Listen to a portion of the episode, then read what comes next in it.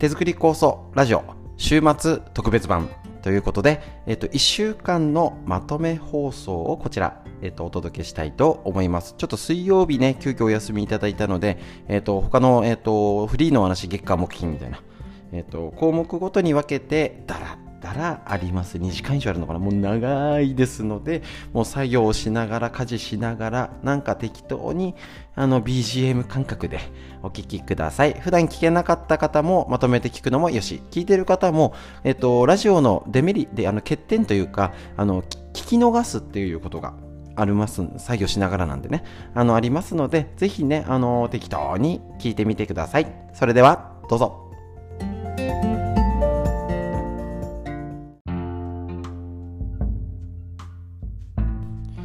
はい、えーとですね、急遽ですけれど、取り下ろし打っておりまして、1週間のまとめ放送ではなくて、えっ、ー、と、ちょっと地震が多かったりとか、いろいろちょっとね、付け加えたいことがありますので、ちょっとね、だらだらとお話しさせていただきます。お休みの時に、ぜひお聞きください。えっ、ー、と、地震が多いですね。ただ、例えばここで今、えっと、特に、えっと、先週の土曜日、ズームセミナーでお話しした内容で言えば、あの情報を読み解く、ね、正しく情報を取ってもちろんねあのどれが正解って難しいんですけれどもただ地震が多い怖いなんかもう富士山が南海トラフがみたいなことを不安に恐れてもダメ。情報を正しく分析することが大事。ですね。で、もう言っちゃえば、あのいつか来るって言われてて、これだけの地震大国日本、そもそも地震が多いんです。一応、貼り付けられたら、えっと、あの LINE をすみません、登録している方には送ろうかと。思いますけれども、こちら、えっと、2021年今年の震度5弱以上の日本の地震、これ、いつもと比べて多く感じてません？な、な、なんだ、なんだか最近急に連続であるので。それをデータで、えっ、ー、と、体感、雰囲気、イメージじゃなくて、データで確認しましょう。2020, 2020年は7回。2019年は9回。2018年は11回。2017年は8回。2016年は33回。2015年は10回。ですね。2014年は9回。2013年が12回。2012年が16回。2011年が71回。ね、もちろんこれ、あの東北の地震がありましたので。っていうと、ちょっと今聞いただけでも、多くない。え、むしろ今言った中だと少ない方なんですよ。で、えっと、こちらデータで20年ぐらいのデータをね、あの写真で出てるんですけど、もちろん3回とかね、4回の年もあるんですけど、比較的この20年の中では多くないんです。ですよね。2004年は28回。2004年何がありましたっけ？定期的に起きてるし、もう地震大国なんです。ね。2016年って33回、あれ、熊本、あれいつでした？いつでしたっけ？もうごっちゃになってますね。そう。だから、いつでも日本大国って地震が多い。日本大国って地震大国なんですよね。なので、決してこれを多いから恐れる必要はないですね。思ってませんでした？今聞いてびっくりじゃないですか？あ、え、今年多くないの？とか思いますよね。そうすると、それって情報不足なだけ。勝手にイメージであの増えてるんじゃないか。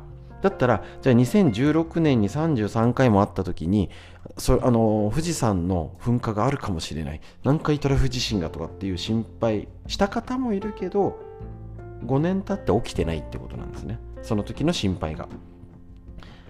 ですね。2018年のが11回5弱があったのでそれだけもう恐れおのののいてたかっていうとそう。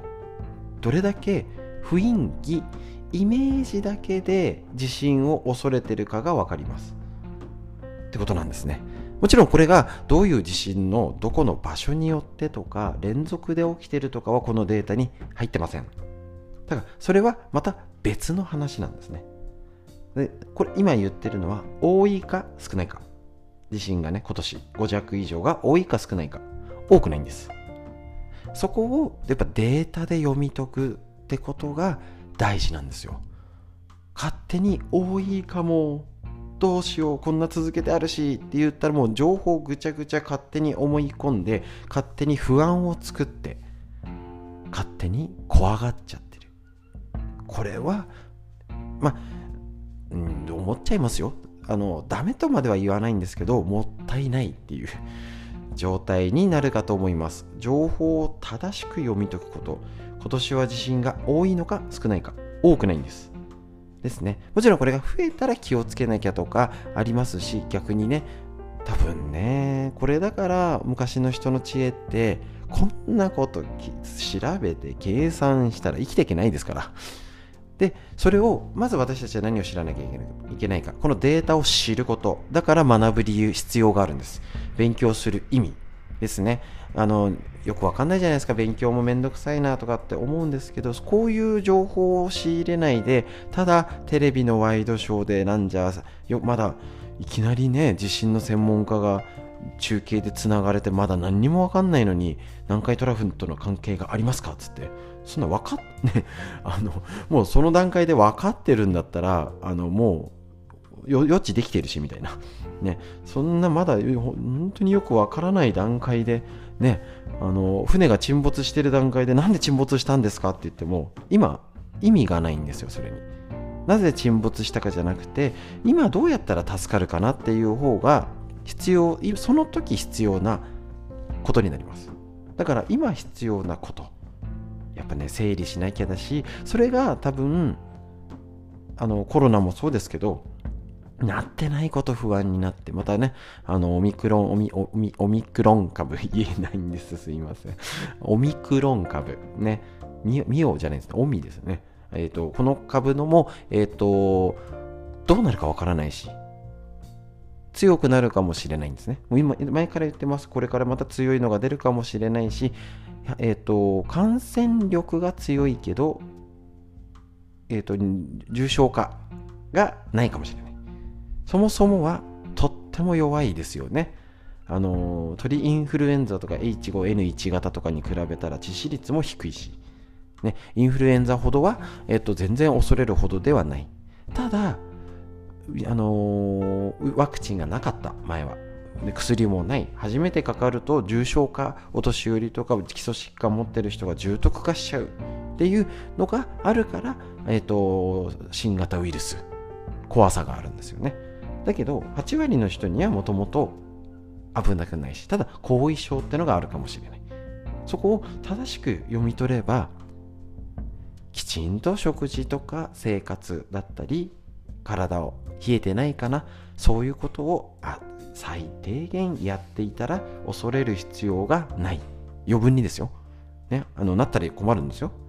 もしくはあの体は大丈夫だけど今は社会的な問題ですよね。仕事が休まなきゃとか子供が熱出たらどうするとか飲食店で働いてる方とかうちなんかも高層階中とかでねあれだからもうね、緊急事態宣言明けたからってよし居酒屋行こうじゃなくてその時今高層階中にあったらまずいっていうそっちの問題ですよね。だからそれは感染したらと別問題。ですし今地震が多いか少ないかって言ったら多くないんだから余分にそこは不安になることはない。余分には不安にならなくてもいいけどじゃあ体と一緒です。ちゃんとあの備蓄とか準備してるかなって言ったらどうでしょう？胸に手を当ててみてください。自分にも言い聞かせてます。そうなんです。やるべきことをやらないで不安になってるっていう人の方が多いかもしれませんし人間ですもんね。しょうがありませんしなかなかバタバタしてると余計大事なことって見落としがちです。ですからぜひこの土日だったりえっ、ー、とね師走の準備何本当にあっという間に終わっちゃいますしああ年を明けちゃったね新年だね2年経っちゃったねあっという間になっちゃいますので、ぜひぜひお休みの時、このね、何かを買い出しの準備の時に、え、ー、と、備蓄、生活物資、ね、あの子供のおむつとか見るとかね、生理用品だったり、え、ー、と、トイレティッシュペーパーとか、余計に、え、ー、と、用意するようにしてください。で、地震やもうワクチンとかあワクチンウイルスとかにねまた他の病気もいつも言ってます。あのコロナ以外で亡くなってる人の方が多いんですからね。そっちも心配しましょう。ぜひそういうことを家族で今気をつけなきゃいけないこと。余計に不安に恐れる、ね、必要はないということデータを正しく読み取ってで実際ルーティン実践をしてねえーと、前向きなポジティブなワードをつぶやくことで余分な恐れがなくなります。ぜひ実践して楽しく生活、笑顔で楽しく生活していきましょう。ちょっと,、えーと余分にお話しさせていただきました。それでは1週間のまとめ放送をお聴きください。どうぞ。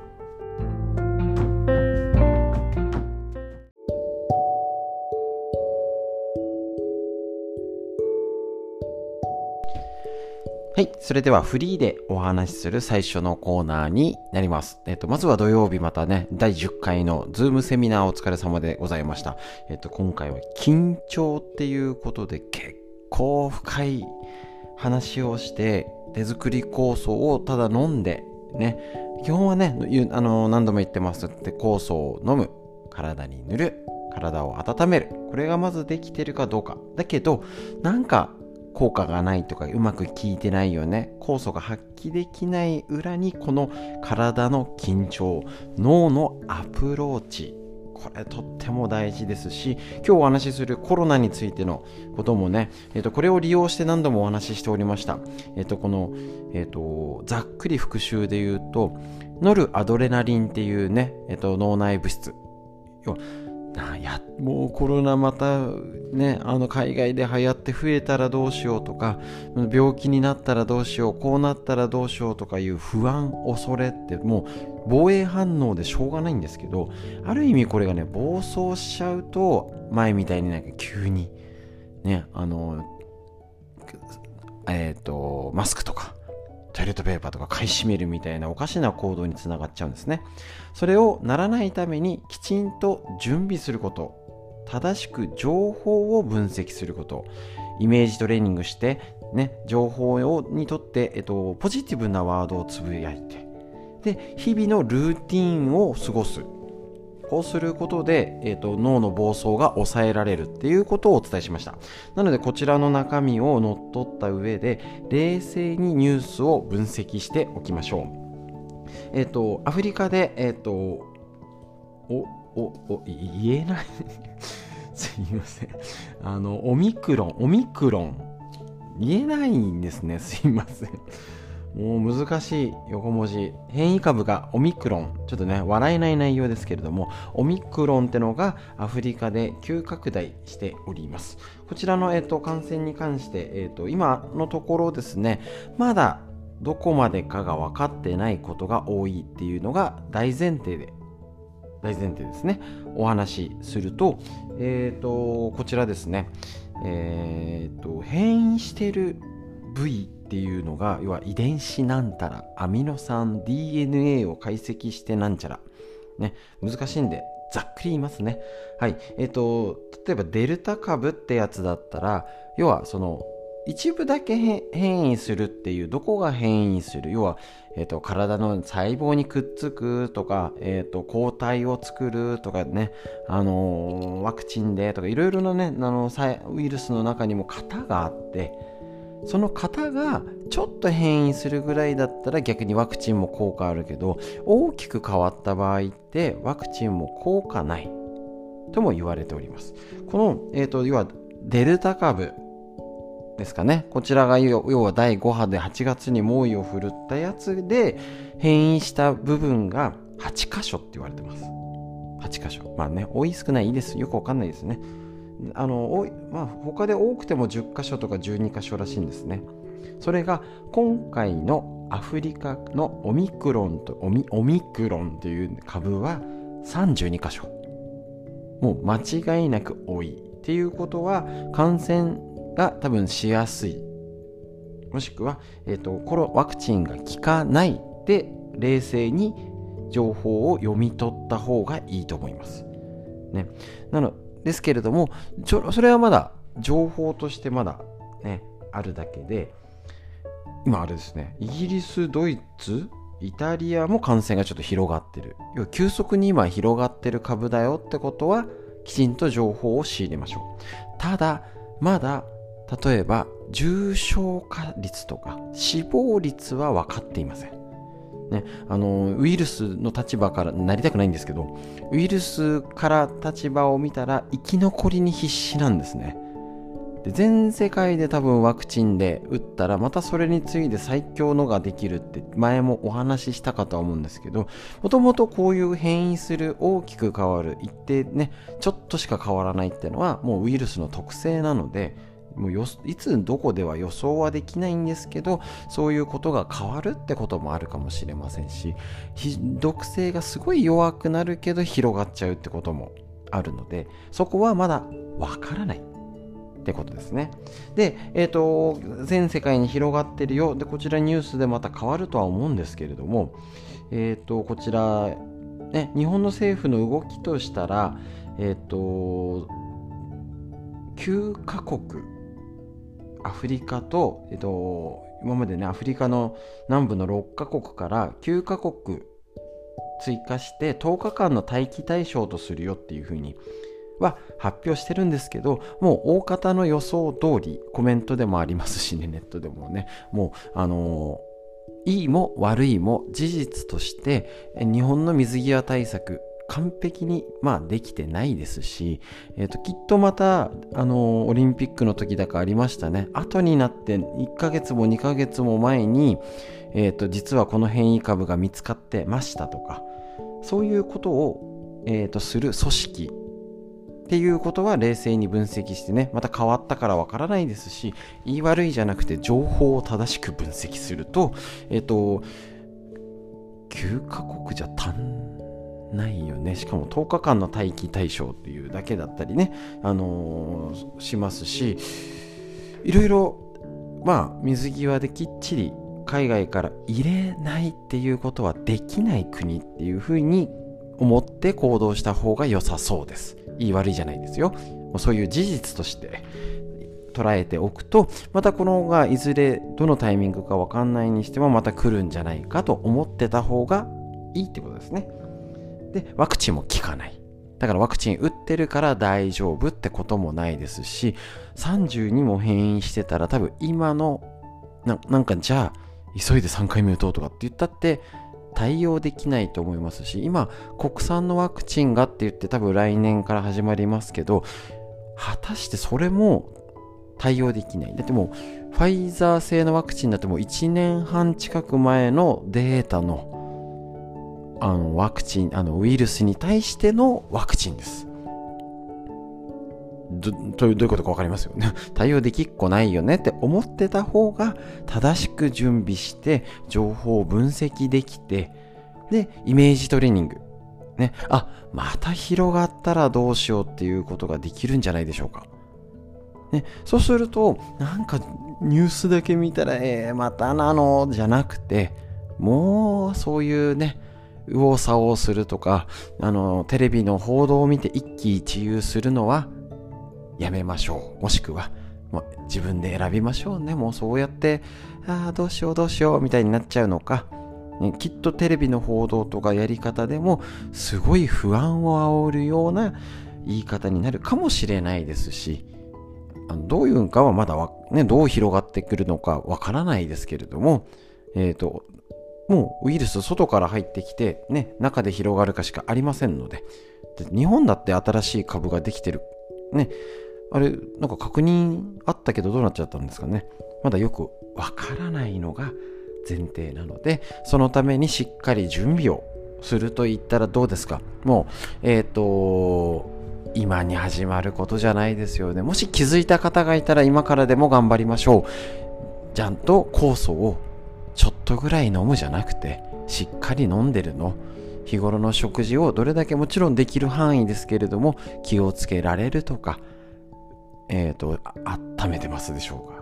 めんどくさいってことで温めてないんだったら、うん、免疫力しょうがないよねってなっちゃいますし、腸内環境を整えるための食事できてますかね、つい、あのね、頑張ってもできないことはいいんですよ。やれる範囲でやりましょう。だけど、何度も言ってますよね。その、いや、めんどくさくてやらないんだったらもう、どうしようもできない。しょうがないねっていう、正しく準備ができてません。そのために、やっぱりもう今ちょうど基本、基本、基本、基本、ストレッチも基本、ね、何でも基本って言ってますけど、もう、ね、あの本当に川村先生が健康を考える会ってことでうちでもね60回とか講座をやってて今できてないんですけれどもやれること言えることもう基本ですとにかく基本当たり前のことをしっかりできてるかどうかね、足が冷えちゃって、なんか変に昼間があったかいし、指先、手先、足先が冷えちゃうんです。もう私、免疫力低いですって言ってるようなもんです。しっかり睡眠時間確保できてるのか。ね、もちろんなかなか寝ようとして起きちゃってとかね、工夫がまだね、うまく結果に結びついてない方もいるんですけど、そうやって頑張ってれば絶対に結果が出るので大丈夫です。正しく情報を分析、こちらのラジオを聞いたり、えっと、話とかね、あの通信だったり、いろんな角度でお伝えしている、まず基本ができてるかどうか、特別な必殺技はありません。それをルーティーンとして日々続けてきたこと。そしてうんこれだけやったんだからまあ大丈夫だよね。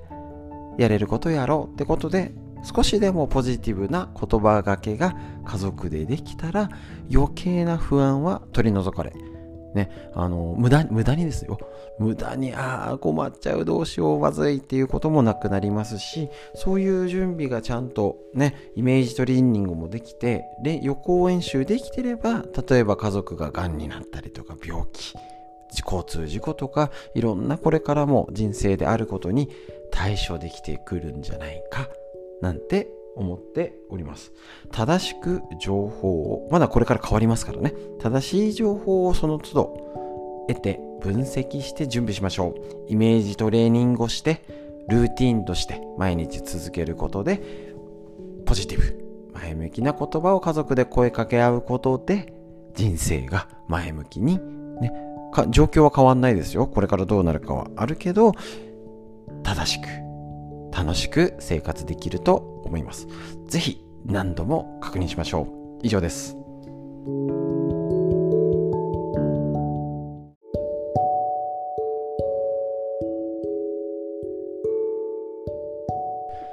はい、それではこちら、えっ、ー、と、フリーでお話しするコーナーになります。アフリカの変異株が、えっ、ー、と、懸念されてね、気をつけなきゃねって言われてますけど、多分ね、まだね、わからないが本当に現実だと思います。そもそもちょっと南アフリカだったりが、えーと、例えばウイルスどこまで調査しているのとかっていうのがちょっとね専門家からもちょっとあの心配なところではあるかもしれませんしまだ、えー、と重症化率とか死亡率が分かってないので一応全全ね広がりつつあるけどどこまで心配したらいいかはわからない。けどそういうのがあるよってことで。ただね日本日本ねどどうなんでしょうね。一応渡航1ヶ月渡航ね受け入れ禁止みたいに措置がなってはいるとは思うんですけれどもえっ、ー、とこちらですね。海外の方がやっぱ増えるとっていうのはちょっとねあの8月が増えた原因がやっぱりオリンピック関係あるんじゃんみたいなのはこの辺がねあまりちゃんと分析がされてないようなあるようなみたいになっておりますけれどもそういうのがなければ逆にその前とか後でも変異株が入ってきてても大流行になってないというね。これだからどこもっともうちょっとこれ国の機関で発表してるんだかすいません情報が来てないんだかもあると思うんですけれどもはっきりわからない。なので、えーと、これからまた流行るかもしれないし流行らないかもしれない。この真面目な日本の気質でねあのオリンピックみたいな流入人の人流がなければもしかしたら冬もねなんかもう感覚変わっちゃいましたよね。500人ぐらいでやばいって思ってた時ともう5000人になってやばい。もう今どこをやばいとするのかがわからないんですよね。なんかそんななってません。だってで今数数人ですよね本当に出てるの今。こんな少ないのっていうのはねえっと週で1000人未満ですね1週間で。どんだけもう普通の風邪よりないじゃんみたいな感じですよね。そうするとほぼこれはウイルスとしてもほぼゼロって言っていいぐらいになってます。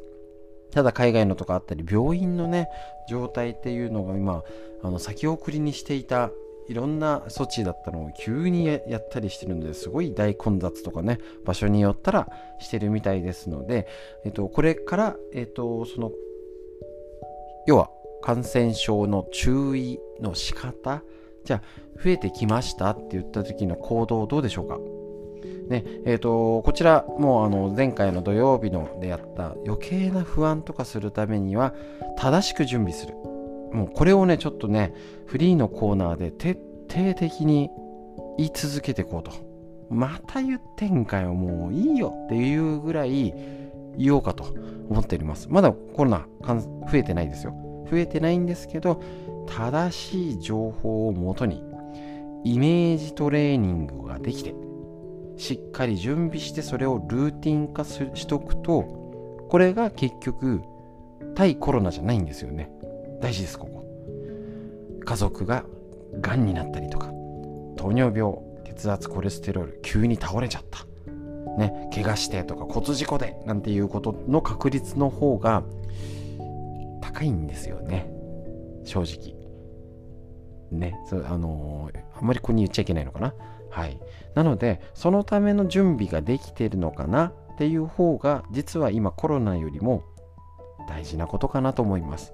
だけど一応まだえーと、増える可能性もあるし今全然いないじゃんもあるしなんかいないからもうすっきりなんかもう大丈夫よって感じにもなってないので逆にこの状況を逆手に利用するとしたらえっ、ー、とまだわからないから気をつけよう。体のケアとかをどうしようですね。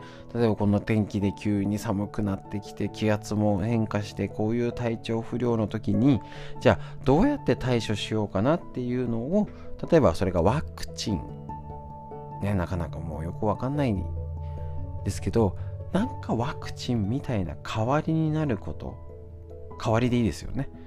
ねこのウイルスを感染ね、しないような体づくりコロナっていうのを利用して状況状況を利用してやれることってのを見直すいいきっかけになると思います。これをもとにもしかしたら家族と話し合いが増えて仲良くなるかもしれないしねそういうことっていろいろできると思うんですね。だからこそ今やるべきこと。ね、何度も言います。やたら不安でどうしよう。なんか、ああ、嫌だなっていう脳のね、不安、恐れっていうのは、結局脳内物質の変化に過ぎないんです。しっかり準備しましょう。手作り酵素。もうそろそろ仕込む時期じゃなくなってきます。手作り酵素と海の精はしっかり適切な量があるでしょうかそのためにいつも言ってます。ただ用意してじゃなくて、今在庫がどうなのっていうのをどんだけあったっけ？だと何もできません。今の状態を見る。ですね。今の家族構成で必要な量を見る。でこれからもし増えた時のイメージトレーニング。急にまたねあの感染者が出て2週間で出かけられない備蓄とかねあのどこまあ分かんないんですよ。本当にそうなるか分かんないんですけどイメージトレーニング。できてればじゃあ急に家族が病気になりましたとか倒れちゃってとか交通事故でってことも含めてあの何にもしないよりはちゃんと準備対処できると思います。でそれをルーティン化しといてねもうこの後に及んで足湯がめんどくさいって言われたらもうね免疫力私下げますって言ってるのと同じ状態です。ただ家族で、えーとお一人だったりとか状況でできないね場合があります。平日帰りが遅くてね。だったらじゃあ土日はやろうよとか、ね、工夫ができると思いますし、そういう会話だったり、いやあのそれをやろうってする環境づくりに労力を使う。意外としないですよね。めんどくさいですもん、やっぱり足湯。片付けめんどくさいですもんねだからみんなやらないんですよねだからやれば免疫力が高くなる。体温が1度下がるだけで30%下がるんですよ。足湯を続けるだけでもう私のイメージだとワクチンです。そこにじゃあ酵素を一生懸命作ったやつもうまく発揮できないんじゃないってことが起きるかもしれない。という目線でぜひぜひ体を見てみましょう。ぜひね今どういう状況か確認してそれでルーティンね日々やれるべきことを淡々とこなしてあまあこれやってんだからまた増えてもね多少は大丈夫。っていうポジティブワードをつぶやくと脳は状況が一緒でもたとえねよくできなくても余計な不安減るように設計されております。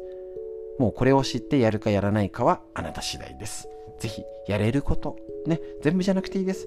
やれることやってみましょう。これをずっと言い続けることを決めました。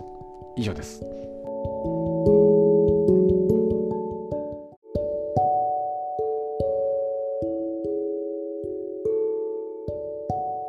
それではまずフリーでお話しするこちらのコーナーより、えー、と今コロナウイルスのね変異株、えー、とオミクオミクロン株。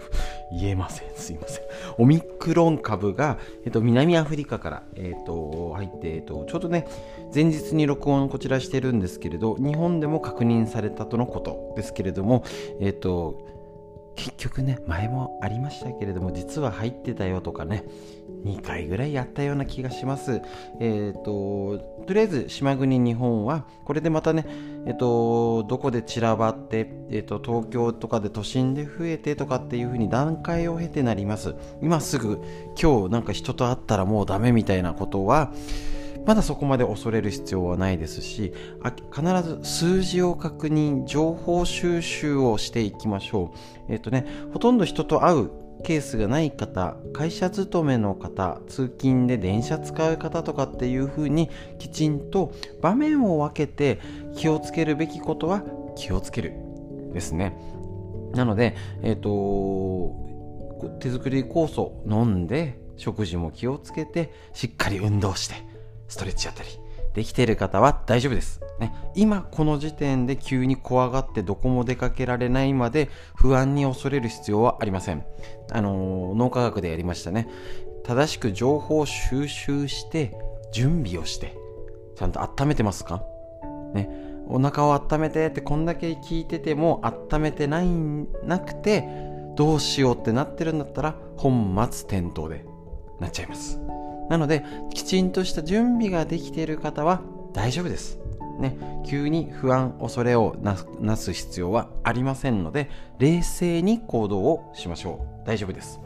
で、えっ、ー、と、一応、ね、あ、そうそう、テレテレビとかであまり聞きました？まだちょっとね、ちゃんと見れてないんですけれど、えっ、ー、と、岸田、えーと、総理大臣がですね、えっ、ー、と、すぐ、あの入国制限。これ早い処置ですよね。前内閣に見たら。ね。これはね絶対にあちゃんとやってるじゃんってのは評価しなきゃですよね。あの文句言う時だけ文句言ってね。ちゃんと仕事してたらなんか静かになっちゃうっていうねパターンの人もねいたりいなかったりしますけれども。一応、えーと、政府としてもすぐ、えー、入国禁止措置をしたということにしますなりましたので、え、ー、と、これは評価しっかりしましょう。で、またね、えっ、ー、と、かといって、多分、あ今朝の、えっ、ー、と、ラジオ、あ、すみません、この録音日で言ったら前日の朝のラジオになりますけれど、こちら登場してた方の多分、前後の人まで隔離してないんですよ。いいとこまでやってんのにもうちょい。ね、あのー、まあ、これも踏まえて前よりはいいんだけど水際がちゃんとできてるとは言えないってことでおそらくこれから市中感染にどんどん広がるだろう。また別のところから来たりねえっと海外渡航者は禁止してもじゃあ家族はどこまで措置するかっていうとどこまでったらいいかはね。難しいんですよ。難しいんですけどえっ、ー、といい悪いじゃなく鉄壁のガードで一人も入れないぞっていう政策は措置は日本では現状ないという解釈。イメージでいた方が無難かなと思いますので一応これから増えていくだろうってことで準備をねちゃんと準備していけばいいんですね。大丈夫です。ね。なのでえっ、ー、としっかり改めて言うと何度も言います。酵素の備蓄ですね。えーと、例えば、あのー、余分がなかったら今から、えーと、当時の日にちまで仕込み切れば大丈夫ですのでまだこの12月の頭まで仕込めます。なのでもし足りないかなとかたくさん飲みたいなって言った方はりんごとか柚子とかねまた秋の酵素だ。あのー、5キロとか3キロとか作ってまあえーとイレギュラーなやり方になるんですけれど例えば今10キロまとまった秋のたくさんの材料で作ったやつに足してってかさ増しだったら、えー、と3キロとか5キロとか自分で作るよっていうのに、えっ、ー、と量要は数が少なくてもなんとかなるじゃんってことですね。その辺はね臨機応変にやるのが大事です。ね。なんか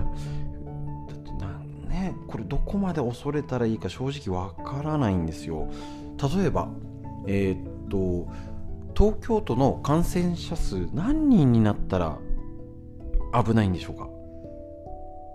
わかんないんですよね あの、もうちょっと前まで500人ぐらいでやべえ東京みたいになってたんですよ。こっちから見たら。もう何千人ってなっちゃって、で、今、じゃあこれが果たして増えた時に、何 ?1000 人からやばい？?500 人ぐらいはいいの？よくわからないんですよ。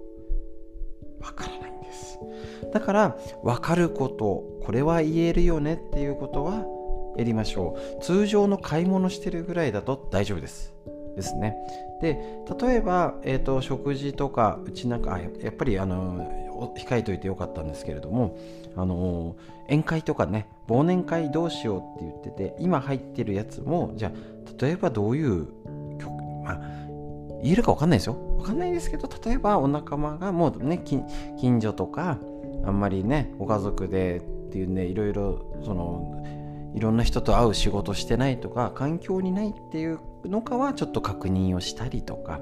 なんかね全部ガチガチにしなくてもいいですけどまだね動けると思います。ちょっと動いたからすぐなっちゃうっていうわけじゃなくて。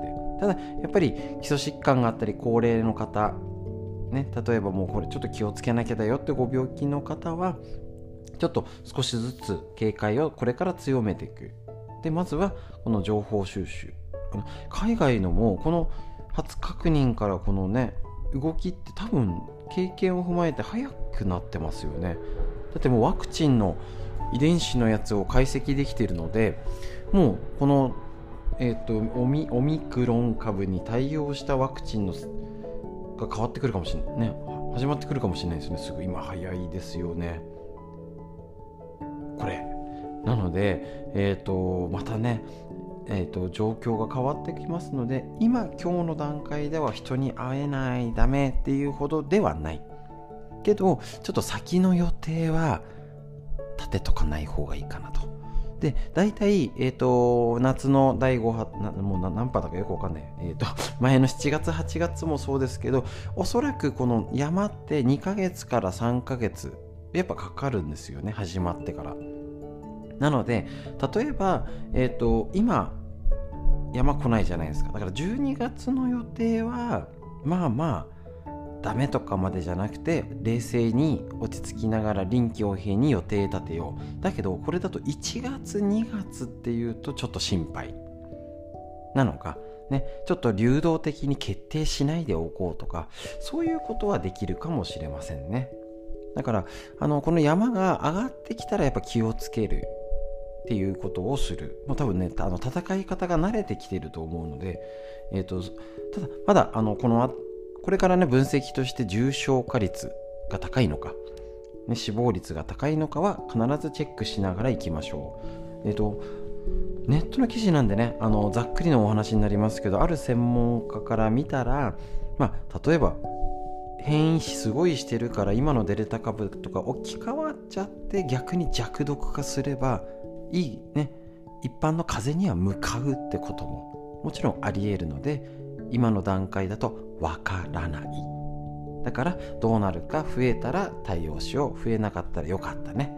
っていうことを常に趣味ねイメージトレーニングをしてね、置くと脳が余分に恐れずにその都度その都度冷静な判断ができると思います。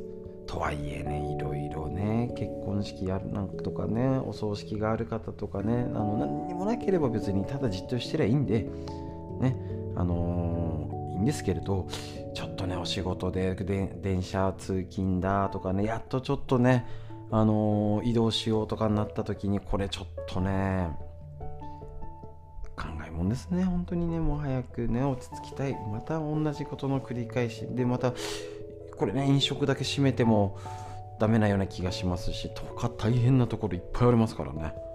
ですので、えーと、一つ一つ、ね、ニュースの周りがやっぱり早くなってる気がしますので、えーと、皆さんもネットの記事とかニュースとか見て、えーとまあ、冷静に恐れずにね、判断しましょう。で、えーと、まだ大丈夫だよねって確認も家族で LINE をしたりとか、ね、ご家族遠く離れた息子さん娘さんと情報を共有してうんうんこれ大丈夫だよねとか上手にやっていきましょうということで、えーと本日のフリーのお話以上です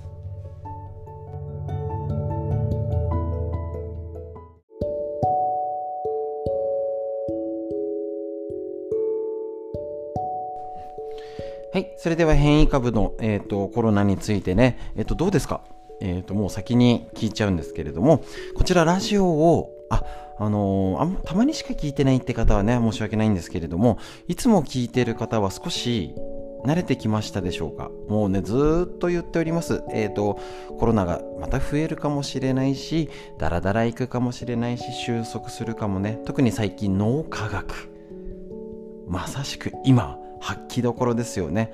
えっ、と、しっかり準備して、あの、分析して、イメージトレーニングできて、正しい情報をつかんで、ね、毎日、えーと、実践して、ポジティブワードをつぶやくと、余計な不安、あのー、現あの現実は変わらないんですよ。だけど結局はそれをどうしようダメだ大変だって思っちゃう風な人とあなるほど変異株ねじゃあどうしようかなで冷静に動ける人ともう完全にね2つに分かれると思いますし今ね報道の見方気をつけてください、ね、ど特にあのー、多分見ててもね政府の動きも前より早くなってるってこともあるしコロナの感染のが早くなるのは多分コロナの対策情報だったりあの出すところ入れるところも慣れてきたってのもあると思うんですよ。早くないですか？なんか。あのー、だいぶあの、えっと、ゲノム解析っていうのを、あのー、今余計あの感染者が少ないんであお昼のニュースで言ってたんですけどね。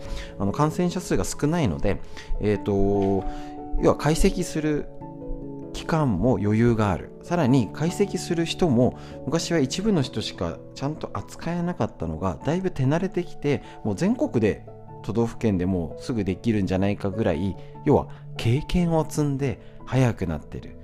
そうするとえっ、ー、と一部の側面しか言いませんよ。あの要はコロナの変異株でああわあこうなんです。こういうことが分かりました。いやこれ大変そうっていうちょっとねなんか心が動動揺しちゃうような情報がより早く届くってことです。その準備をできてるかどうかですね。なので、そういうふうに情報を、えっ、ー、と、あ、えー、また1人見つかったの、2人見つかったの？っていうと、えっ、ー、と、ね、もう前提がね、来ちゃダメっていう人だと、もうどんどんもう、大丈夫ですよね。いきなり今、スーパーに行ったら危ないってわけじゃないですよね。はい。まだまだ大丈夫です。ね。大丈夫じゃない状況を見極めるっていうことですよね。そもそもあの何度も言ってますけど、市中感染とかで他のね、今の8月でデルタ株っていうになって、今だってこんだけ人数は少ないけど本当にどこまで少ないかがわからないんですよ。だから例えばこれで不安に駆られていきなりみんなちょっと風邪症状だとまたコロナかもって不安に感じて不安に病院に行って検査するようになったら増えると思いません？なんとなく。ね。そうだからそういうことで感染者数が増えるのであくまで、ね、あんまりこの感染者数で増えたからどうこう減ったからどうこうっていうよりはやっぱりやれることはね変わらないですし、ね、あのきちんと準備すること。手作り構想、ねえーと、今年作れるのは12月、ね、22日の冬至。あれ今年22でしたっけ、えっと、冬至？21あれ？すみません今手元にない。えっ、ー、と冬至に仕込み切るまでがですのでやっぱり作っときたいなって方は、えーと、少しでも準備しましょう。海の精を少しね、えっ、ー、と、先入れ先出しじゃないですけど、えっ、と、使ったね、使った分、ね、使い切る前に買っといて常にストックをしとく。ローリングストックってことで海の精もそうですし余分な備蓄ね、あの23週間家族が濃厚接触者だったりまた急に出れない、ね、年末年始ちょっと人が動くから、ね、動くのやめようってなっても大丈夫なように準備して今ある情報を正しく分析してイメージトレーニングしておきましょう。ね、冬、今、えっ、ー、と、大体流行の波は2ヶ月から3ヶ月。今、え、ー、と、検疫で見つかったっていうことは、まあ、ちょっと、あの1、1週間とかで急に東京が1000人、2000人になることはないので、えっ、ー、と、まだ、あと今月中ぐらいか、早いと年末年始ぐらいから増え、ね、結構増え出すのかな。ピークが1月とかでね、逆に増えて、年末年始で動いたから1月ぐらいに増えて、2月までピークで、やっぱ3月、4月で減っていくのかな。なんていうのは、もう素人でもイメージできると思います。そうすると、どうですか？ね、あのー、後手後手じゃなくて、やれることが分かってきます。明らかに乾燥して、気温が下がって、普通の風邪でも感染しやすいこの時期です。えっ、ー、と、血流を良くすること。冷えの対策すること。ね、余分な心配するよりまずできてるかっていうことですね。どうでしょうか？意外とね、できないんですよ。ああ、私有もうこの時間になっちゃったから、いや、もうね、しようと思ってても忘れちゃうとかね。なかなかね、一回したんだけど、その後がね、そうなんですよ。わかります？なかなかね、なかなかなんです。だからそこをこのあ増えたっていうことを利用しましょうよしこれを頑張るぞやるきっかけにしようコロナのせいにしようっていうことでねえーと、温めるっていうことをやってルーティンにしてねよし足をしっかりして酵素もたくさん飲んで体に塗ってるから大丈夫だっていうことでえー、ということを作らないと。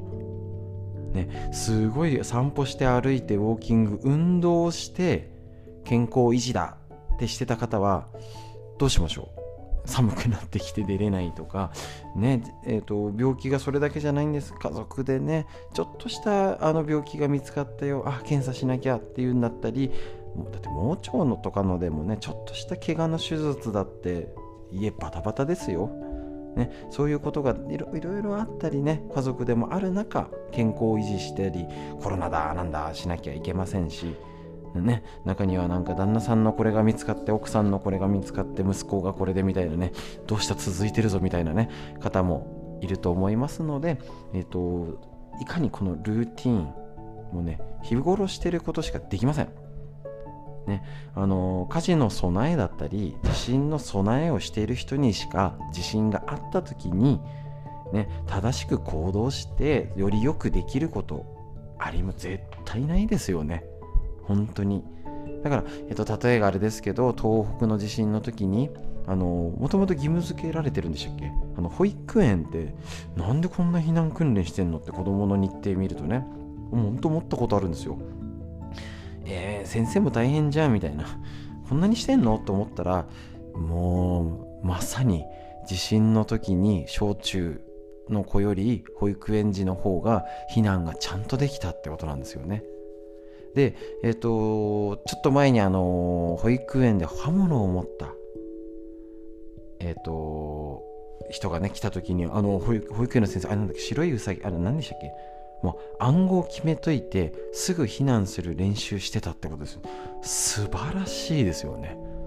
あんなことまで想定してちょっと自分できてるかなと思ったらそこまではできてないなって思っちゃいましたもんやっぱり日々訓練っていうか想定しといて準備してイメージトレーニングができててルーティン化してる。もうこんな強いんだ。だって外であれですよね。もう怪しい人がいて刃物を持った人が園の中に入ってきたら園児はみんな避難できてるんですよ。ありえないですよね。やっぱり今求められていること必要なことはそういうことなんだと思います。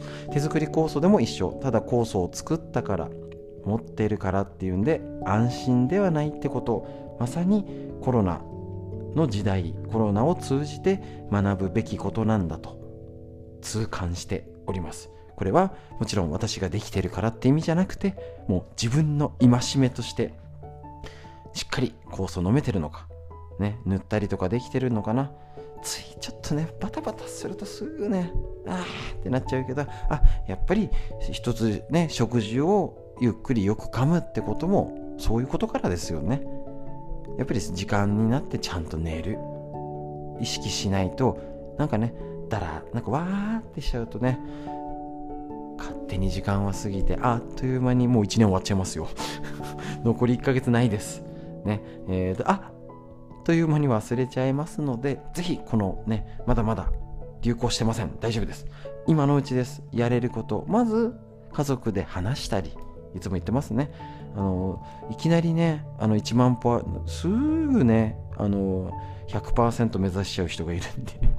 であの頑張りすぎないようにしましょう。まずどうしようねって会話することから酵素じゃやばいコロコロナの変異株が増えたから酵素を仕込むぞじゃなくてまず備蓄がどれぐらいあるの？家族がどれぐらい最近多く飲んでない？とかそんなでもないよね最近飲む量はでもちゃんと温めてるから大丈夫だよねとか状況を正しく分析してイメージトレーニングしてねしっかり準備をしてルーティン化しましょうポジティブワードこれなら大丈夫。ぜひ家族で話してください。フリーのお話以上です。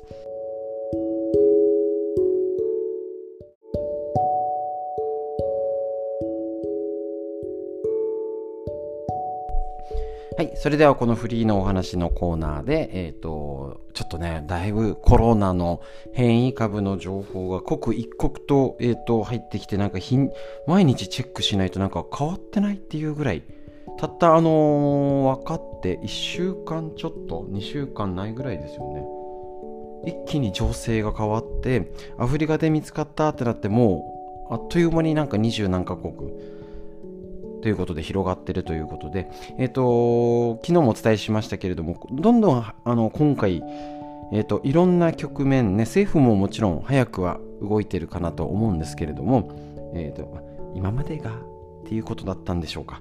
もちろんまだまだあのこう気をつけてとかねかなりあの日本人を入れないまでしちゃったのもねやりすぎだって声もありましたけれどうまくどんどんやねひとまずこするってやってみて修正していくってやり方はありだと思うんですよね。しょうがないですよね。もう全てこれに手慣れた人なんていないですけれども。結構あの手慣れたえっと、報道だったりだいぶ情報が変わってきた分どうしてもその多く入ってくると不安感が出ちゃいますよね。で例えばあのかなりねあの2列目じゃない飛行機も全員濃厚接触者ってしてるんですけど、えっと、言い悪いじゃなくて全部もうまとめてあのここに隔離っていうほどまではどうも日本ではできないので、えーと、自宅療養とかだとねちょっと緩いんじゃないかなっていうのもありますけれどもまあまあ今の状態で少しでも食い止めるって行動は取れてると思いますし逆に、えーと、確定ではないですけど今日のお昼のニュースでも言ってましたよね。あのヨーロッパあのオランダとかでね見つかって渡航歴がない。つまりもうある程度いたんじゃないかっていう話ですね。で、えっ、ー、とだいぶ変わっちゃったんで要は検査でちゃんと調べないとわからなかったんじゃないかみたいな。いうふうにも、えー、と言われているのでアフリカからただ広まったかっていうのはなんか怪しくはなってきてるらしいということですね。とりあえず今、水際対策で止めてる状況ですけれども、えーと、かなりね、あのー、2例目が見つかってっていうことなので、今後、市中感染が増えていくだろうっていうシミュレーション、ね、あのー、無駄に悪い、悪くなっちゃう、嫌だって想定、ね、あのー、したくないですよ。嫌ですよ。だけど、物事って何でも悪くなったらどうしようも考えて、良くなったらこうしだったね。心配してそん無駄だったねってなるようにするっていうのは、えーと、生きる知恵だと思うんですね。なので、ぜひぜひ、あの、いろんなシミュレーションですよね。こうなったらこうしようかなっていうのを、どれだけちゃんと家族で話してるか。これで対応が変わると思います。状況を見てみると、えっ、ー、と、か、2例見つかったうち両方30代と20代。若い。で、お二人とも、えーと、ファイザー製、あ、もう一人わかんないな。2回接種してるんですね。っていうことは、おそらく、えっ、ー、と、ブレイクスルー感染っていうんですけども、何でも横文字だからね、よくわかんないんですけど、要は、あのー、予防接種しても、あの、移るよってことですね。っていうと、多分、まあ、もちろんこれわかんないですよ。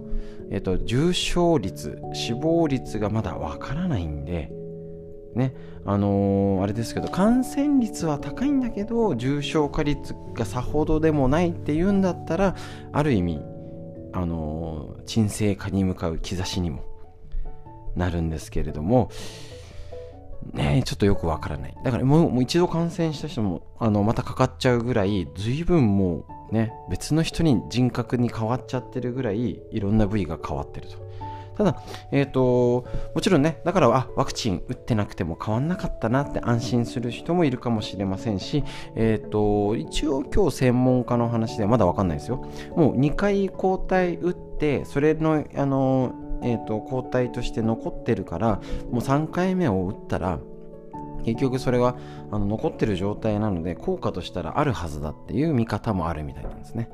ただこれだってね、効果があるんだったら、映ってるまあ逆にそれで重症ねこれで多分証明できるんでしょうかね。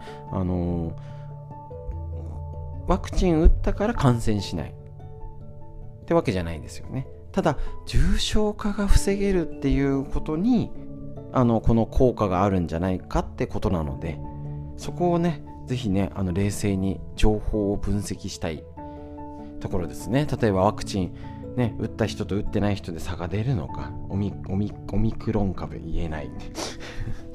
本当難しいオミクロン株ですね。はい、その辺は冷静に判断いたしましょう。で、えっ、ー、と、これからもね、どんどん情報が分かってくると思うんで、一応、えっ、ー、と、専門家の方が曰く、1、2週間でだいぶ、えっ、ー、と、状況が、世界の状況が分かってくるんじゃないか。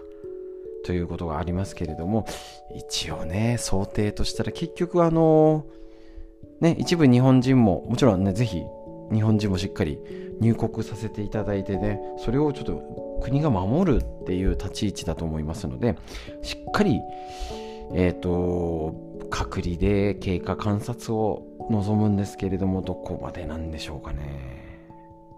難しいです。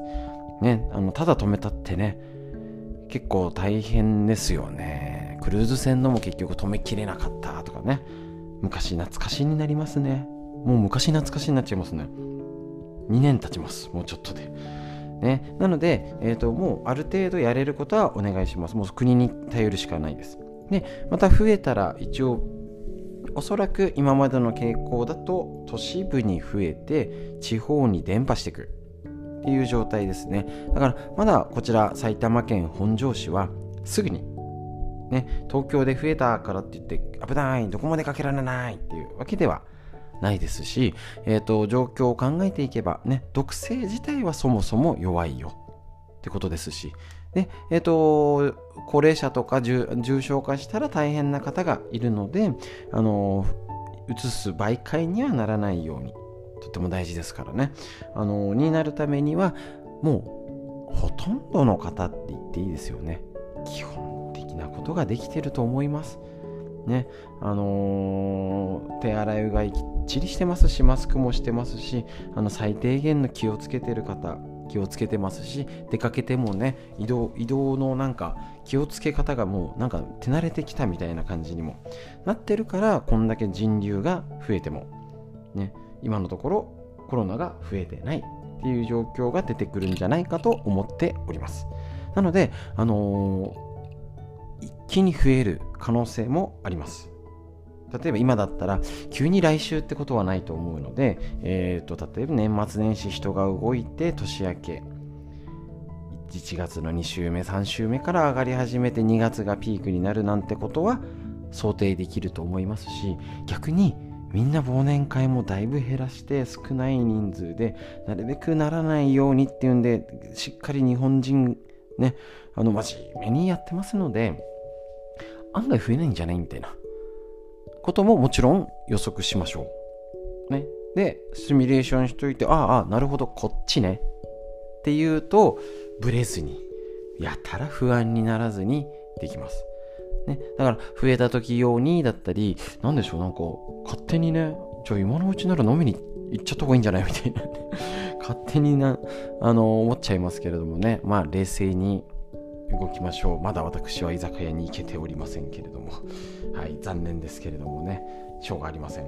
はい、え、ー、と、高層会は終わる終わるまではみたいなね、思いもありますので、やっぱりそういうね、我慢するときは我慢するっていうことだったり、またね、お家で飲むのも慣れてきましたから、なんでしょうね、その辺は上手に家飲みを楽しむっていうのも、あのーいいかもしれません。その分ね、ちょっとね、贅沢なものをね、たまには買ったりとか、ね、あのー、おつまみ、今日はこれちょっとね、お鍋でいろいろ試してみ、新しいの食べてみようみたいなね、この味に挑戦みたいなね、そういうのも楽しみながら、この冬ね、乗り越えていきましょう。で、とにかく酵素の飲み方、塗り方、徹底的に温める。体を温めてますでしょうかね、あのー、本当になんか足先、なんか温度が下がってきて、もうちょっと10月、11月があったかすぎたんですよね。急になんか12月に入ってクリスマスっぽいなんかねイルミネーションだったりテレビもあのクリスマスソングが流れたりしてますけどちょっと前までめちゃくちゃ暖かかったですからね。なんかその辺のもどうなるのかなんかあのー、急に冬っぽくなってきてみたいなねありますのでとにかく温めること温めないと酵素は活性化されません。冷えているとね冷えは万病のもと。ぜひぜひしっかりね、であの足湯もね例えばまあ何度もお伝えしてます。23日は集中してやろうっていう日にちを作ってもいいかもしれません。お仕事の方は土日だけは足湯2回も3回もやるぞみたいなね。で平日はお湯枕だけみたいなね。上手なメリハリをつけて酵素が働ける環境づくりぜひやってみてください。もちろん運動不足にも良くないので体も動かしましょう。こんな時だからこそしっかりね、情報を、えーと、仕入れて、ねあの、準備して酵素の備蓄海の精の備蓄をしっかりして、えーと、シミュレーションして日々のルーティン実践しましょう。そうすると余分な不安はなくなります。フリーのお話以上です。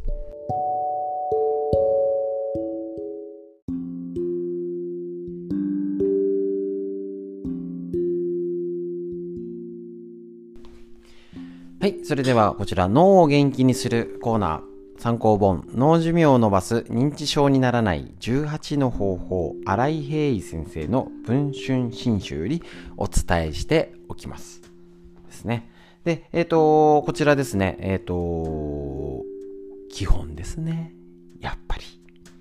なんかね、また、あのー、先ほどもフリーのお話でコロナの感染がどうこうやって言いましたけれど脳にすべきことをいかに実践できるか。今回またねちょっとね先週バーってちょうどねもう18個をまとめてお伝えしてやっぱりね深めていきましょう。ちょっとね違うことやろうと思ったんですけど実は。やっぱりね基本です。もう何度もこの脳のこと同じことにダブります。もうねけどもうねまた言ってるって気づいた方はそれはそれで自分の中に入ってる証拠にもなると思います。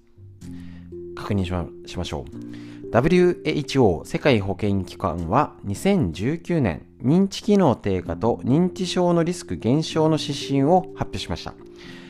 えっ、ー、と、こちらですね、えっ、ー、と、要はこういうこと気をつけてると、まあ、認知機能低下とか、えっ、と、認知症のリスクが減らせるよっていうこと、こういうことに気をつけてねっていうリスト、何度もご紹介してますけど、もう一度言ってきます。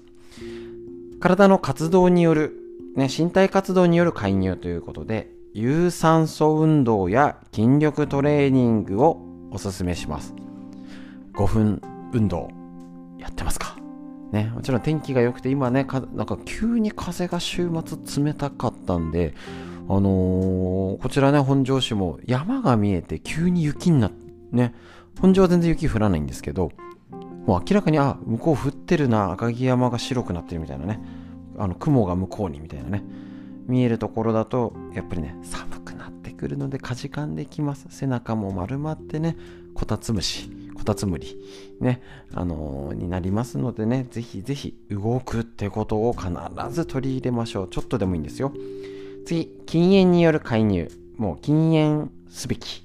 すべし。もう説明の余地なし。禁煙しよう。はいタバコはダメ。次、バランスの取れた健康的な食生活のすすめですって言いますけど、結局なに和食をとりましょう。ね。で、今ね、家族も少なくなったり、なかなか食事に時間をかけられないって方もいますし、共働きで子育てでって大変だったりね、しますけれども、あのー、食事をどう、どこはやろうかな、どこは手抜こうかな、上手にね、やっぱ見直すこと大事です。アルコール、ね、えっと、お酒の飲みすぎはダメ。ギク。ね、飲みすぎはダメ。ちゃんと休館日だったり、飲む量のコントロールしましょうね。そうなんですよね。ついつい飲みたいだけ飲んじゃうっていうのが一番ダメで、もう俺自身もだから週末とかのもうって人あ今日はやめとこって人時間もちゃんと分けあの何時までってしたりとかえっ、ー、とやってますねやっぱね、その方がね、実際に朝楽なんですよ。体がね。そういうことやりましょう。で、えっ、ー、と、エビデンスは低いけど、いわゆる脳トレみたいのもやるといいんじゃない？だけど、エビデンス低いので、第一位やれたらやればいいぐらい。社会活動。他人との交流が少なく、孤独だと認知症の発症率が高くなります。ただ、このコロナの状況、今、えっ、ー、と、いろいろな状況があるので、無理にはしない。ね、ただできる範囲食事を伴わないとか換気ができてる場所だったりねえー、と一応コロナの感染今感染者数少ないんで増えたら気をつければいいしねえー、と減ってるうちは動ける範囲は動きましょう。無理なくね。でまたテレビ電話使ったりいろんな人と会話したりやりましょうね。はいこちら体重管理。はい体重管理。気をつけなきゃいけませんね。肥満は様々な病気の罹患率を高めます。癌やら生活習慣病、糖尿病、ね、脳梗塞、心筋梗塞、うつ、アレルギー、もう何でもダメです。これはだからこういうことを考えると本当にあの脳のことずっとやってますけど、ボケないために頑張りましょうね。若い、若いのに迷惑かけたくないとかね。あのー、ね、ボケてらんない。ありますけど、若いからって気,、ま、気をつけなきゃですよね。結構ねあの同級生に久々に会って結構太っちゃってるやついますからね。やばい、まあ、人のこと言えないのでね気をつけなきゃいけない年になっておりますのでね。はい。おかげさまで毎日教えるストレッチと5分運動と運動はしております。はい、えっ、ー、と、高血圧の管理、糖尿病の管理、脂質異常症の管理、もうこれは説明いらない。ね、数値が出てる人は気をつけましょう。そのために何ができるかな。うつ病への対応。これね、ま、ま、なかなか難しいところになりますけれども、ね、あの、うつに対策。それがあの、緊張、セロトニンの低下がうつ症状を起こしますので、土曜日にやった動画を見直すことでも対応ができます。また、難聴この管理ですね。ちょうど今日からですね、教えるストレッチ、また部位ごとに戻って月曜日は耳を狙います。なのでこの耳のストレッチねこれをやってみてください。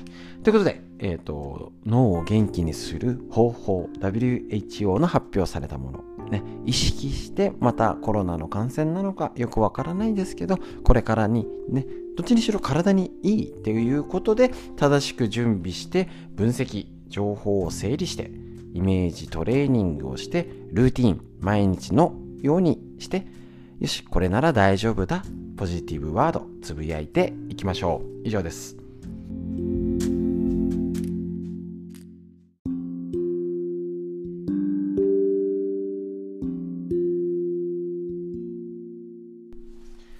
はい。それでは続けて、脳を元気にするこちらのコーナー。年が取ったからって、えーと、ボケないために、いつまでも元気でいるために、もちろんそれも大事。ね、働き盛り、若い人、子供、お孫ちゃん世代も今、スマホを見て、YouTube 見て、脳が疲れちゃう。時代になっておりますので、こちら紹介。参考本、脳寿命を伸ばす認知症にならない18の方法、新井平井先生の文春新書、もうずっとこちらから紹介しております。もう大事なことすぎるので、もう何度も、何度もお伝えしていきたいと思います。改めて1、方法1のやつ、確認します。脳の老化に早めに気づくために、ちょっとした変化を見逃さない。人間の体は老化から逃れられません。そうなんです。そうなんです。自覚しやすい老化現象といえば、老眼、白髪。臓器だと肝臓や腎臓の機能が悪化すれば血液検査の検査で数値で一目瞭然です。脳の変化は分かりにくいのが特徴です。働きぶりが数値で示せないこと、そもそもなんですよね。さらに加えて、衰えを自動的に保管する機能がある程度まで自然にカバーしてしまうから、ある意味、えっ、と、異常だっていうまで、これはあの、ちょっとね、解説は省きますけれど、ごま、ごまかせちゃう。そうなんです。なんか疲れた気がするな、ごまかせちゃう。まずいんです。脳の老化に早めに気づくためのキーワードは変化です。それまでの暮らしぶりや仕事に比べて違う何かを見逃さないこと。例えば、なぜかイライラする。眠れなくなる。外出が億劫になる。趣味に楽しみを感じなくなる。度忘れが増える。同じことを何度も聞くようになる。などのちょっとした違和感、あるいは頭痛や胃痛の場合もあるっていうことなんです。どういう変化が現れるのかは一概には言えない。これが本当分かりづらいんですね。ね個人の人生や置かれた環境によって異なるので、他の人には当てはまらないってことなんですよね。変化を判断するには、学校や会社や家庭で担ってきた役割を変わらずに果たせているかどうか確かめること。これまでの生活と比較するのが一番いい方法ということですね。で、これね、なかなか気づかないんですよね。結構ね、忘れちゃいます。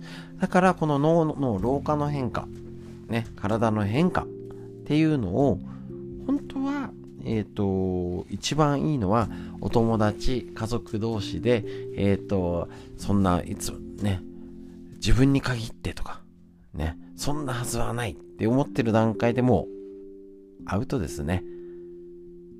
無理、なかなかこれだって、気をつけてたって難しいんですもん。だから、せめて、まあ、ね、いつまでも若くね、そんなはずはないと思いつつも、そういうことあるかもねってことで、なんか最近、変、なんか感情的にどうとか、そこうよく、なんか変な、同じこと何度も聞いてないとかっていうことをやっぱ言い合える環境づくり。これをね、もうボケる前に作っておくこと、ね、ことが関わってくるし、例えば若い人だ、働き盛りの人だったら、これね、糖尿病とか血圧、コレステロール、体重の変化などが結果老化になって、将来ね、ボケないようにってお互いのための最善の、最善？今本当にやっとくべきことになってくると思います。ぜひそういうことを話し合える環境づくり。これが最一番やるべきことだと思います。以上です。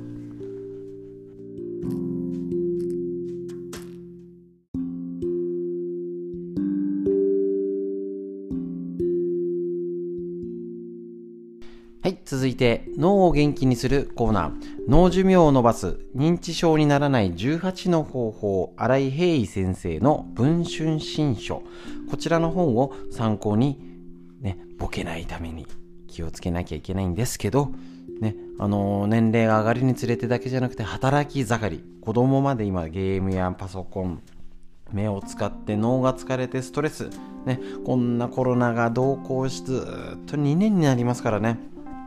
そうするとそのもうね体がね普通だったりメンタルやられて当然と思って脳がくたびれる時代だということでぜひやっていきましょう。こちら体の機能の低下を示すサイン。チェックしましょう。歩くスピードが遅くなった。早歩きすると足がもつれたりつまずいたりしやすい。若い頃に比べて握力が低下した。ふらついて転倒することがある。体を動かすとすぐに疲れるようになった。姿勢が悪くなってきた。いかがでしょうか？もう一度言いますね。あの、あ、うん、早パパって言います。歩きスピードが早く、遅くなった。早、早起き、早歩きすると足がもつれたりつまずいたりしやすい。若い頃に比べて握力が低下した。ふらついて転倒することがある。体を動かすとすぐに疲れるようになった。姿勢が悪くなってきた。一つでも思い当たるならすぐに衰えを食い止めにかかるべきです。使われない期間の機能が衰えていくことを肺陽性退化と言います。脳の神経細胞は使わずにいると機能が低下する。手や足の筋肉の関節も同じ。つまり、使わないとダメってことです。座ったっきり動かないんじゃもう体も脳もどんどんなってきますね衰える状態です脳に刺激が少ないと意欲とか気持ちねあの、知識知力の働きも低下するのでどんどん悪循環。で脳の中にタンパク質アミロイド β などね神経細胞が壊れてね、老廃物が溜まって神経細胞が壊れちゃってアルツハイマーの原因になるよっていうこと。なのでまずすべきは体の老化。ですね。で老化現象が起きないって言ったら無理ですよね。そんなね。ねえねじゃん平等に年を取りますし白髪やしみしわはねで体もどんどんあちこちが下がってきますし残念。ね、もう当然です。ただこれを遅くする。ね、歩くスピードが遅くなったんだったら歩くスピードを速くしようとか、ね、あのいきなりずっと早歩きしろってわけじゃないんですよ。ね、もうなんかいきなりあのジムに通い出してムキムキマッチョになれっていうわけではね ないんですけれどもやっぱりこれ体の機能を示すサイン確認してみても足腰丈夫姿勢を良くする。間違いないんです。やっぱりねっていう感じ。だから姿勢どうでしょうか？深呼吸するのと姿勢を良くするのやってますか？もうただで今すぐできるこの健康なことをちゃんとやりもしないであのコロナが怖いとかどうしようって言っててコスをどうにしたらいいんですかってなっても困りますまず基本を確認ね何しろ基本を確認することがとっても大事になります。こういう時ほどね、えっ、ー、と、ま、脳でも慣れてきましたか？聞いてる方は。ね、結局脳のことすごいことやってなんか最新技術のこれをやるじゃなくて結局体の衰え体の血流姿勢とかやっぱり糖尿病コレステロール血圧とか数値が悪くて血管がもろくなるとその後脳に来るよねっていうのが今本の中身のざっくりですよね。すげえまとめすぎもどんだけ簡単にまとめてんだって話ですけど要はそういうことで脳が元気にするためにどうするの？体を動かしゃいいんですで気持ちもね、社会と触れていろんな人と触れて気も、ね、楽しみながらいろんなことに挑戦する。ね、いつも言っております。あのいつもね、セブン行ってるならローソンに行ってみるとか、ね、あの同じお茶とかの違う店で買うと銘柄が違ったり、うちなんかビールなんかそうですよね。ここのビール、えっ、ー、と、あ、ローソンだと、あの、レモン、このレモンサワーしか置いてないとかあるんですよ。ローソンが出したみたいなね。なので、その脳を元気に活性化する方法は何でもできます。今日できます。で、これは年取ったからお年寄りだけのことじゃありません。働きさ、働き盛り、子育て世代の40代、50代から下の世代、子供まで気をつけるようにみんなで脳を元気にするようにしましょう脳のお話以上です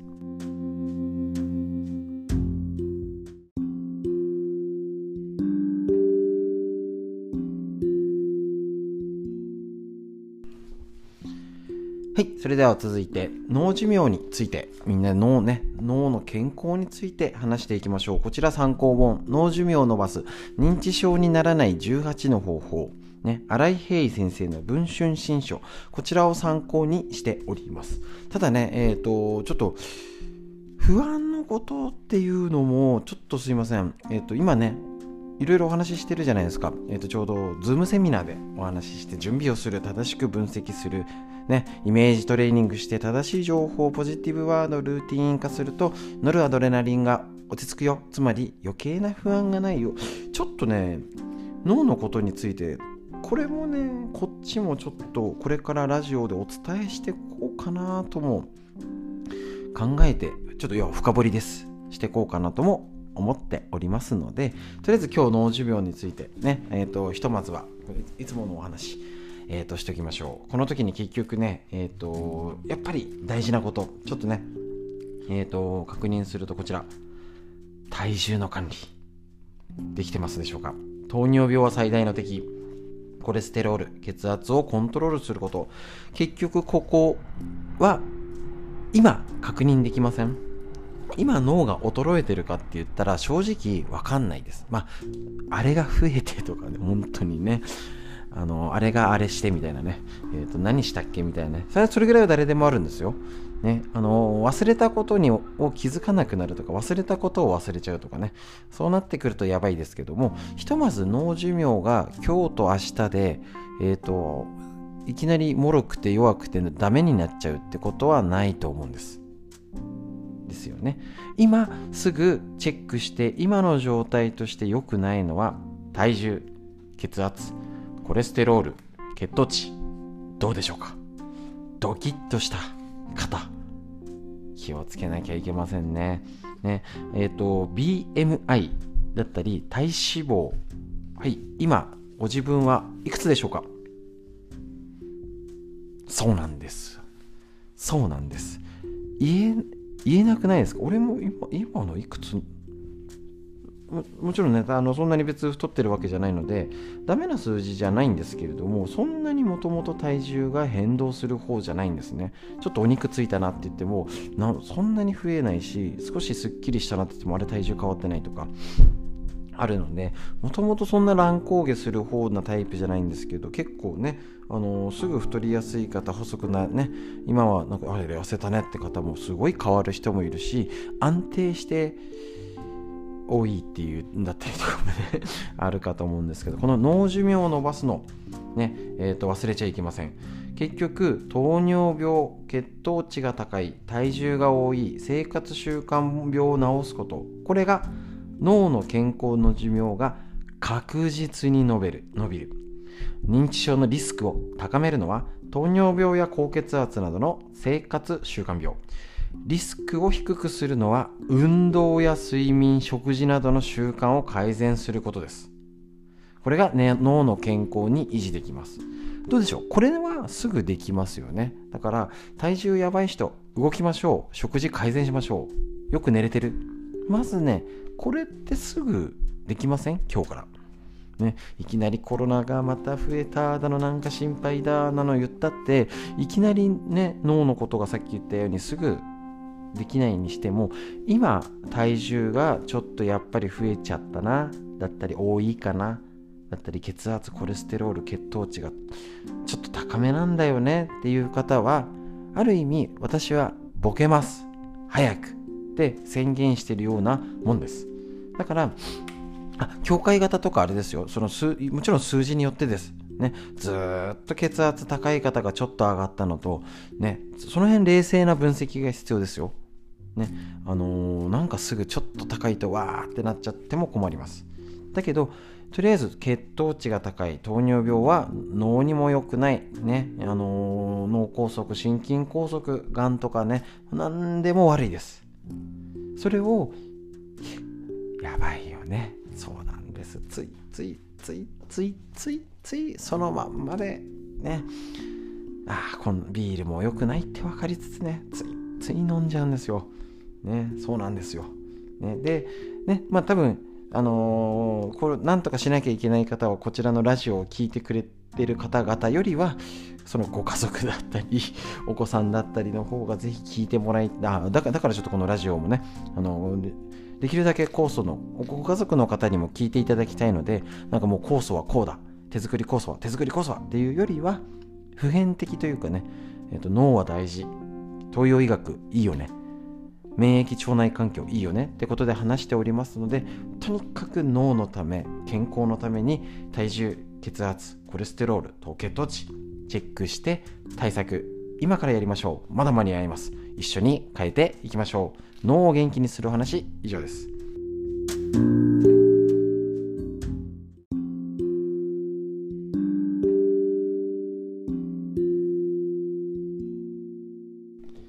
はい、こちら、脳寿命を伸ばす認知症にならない18の方法ということで、新井平井先生、文春新書を参考に、とにかく誰でも脳が元気になる方法、こちらを一緒に勉強しております。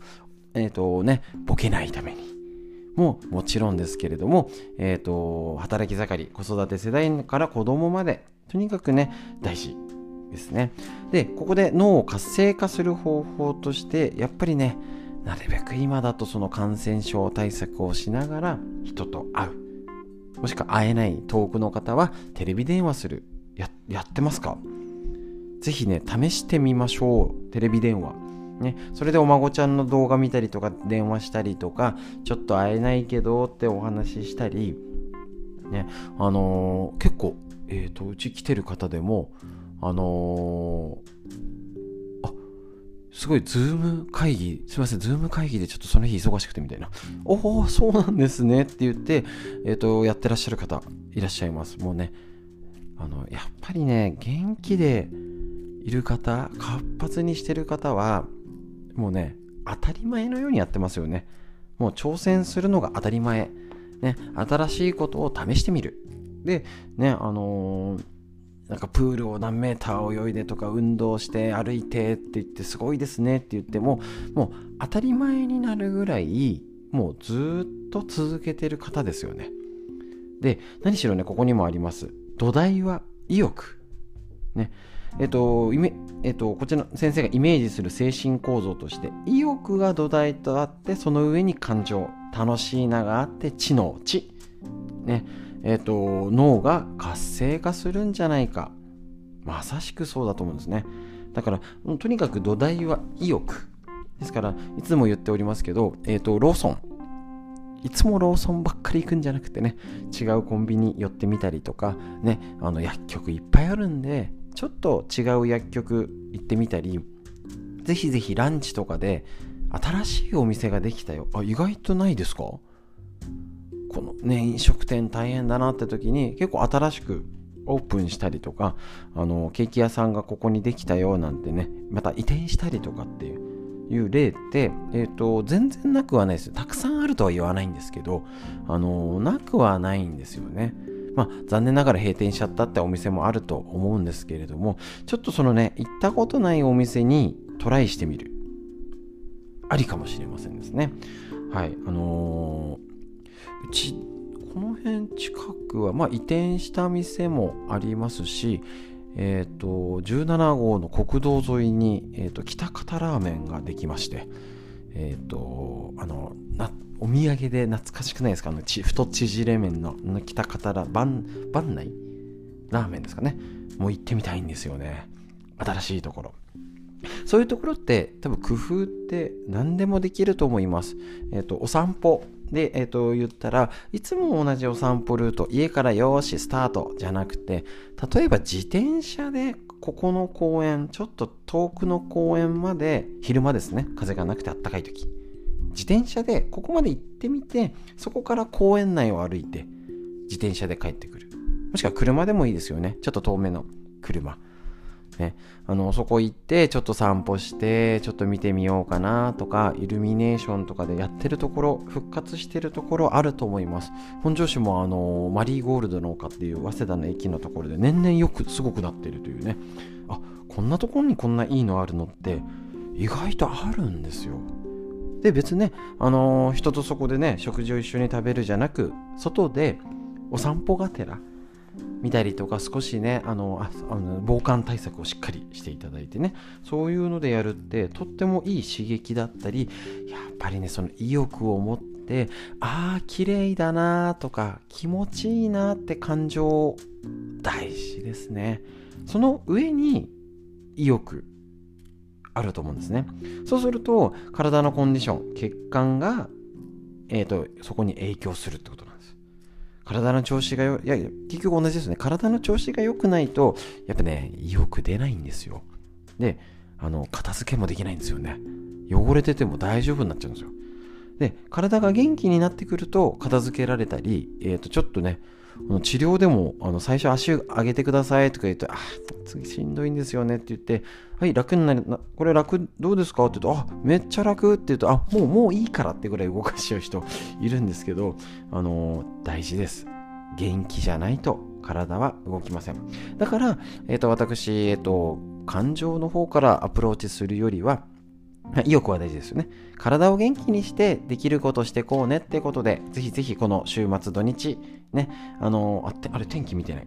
天気チェックしてないんですけど、えっ、ー、と、ぜひやれることやってみましょう。脳を活性化。みんなで頑張りましょう。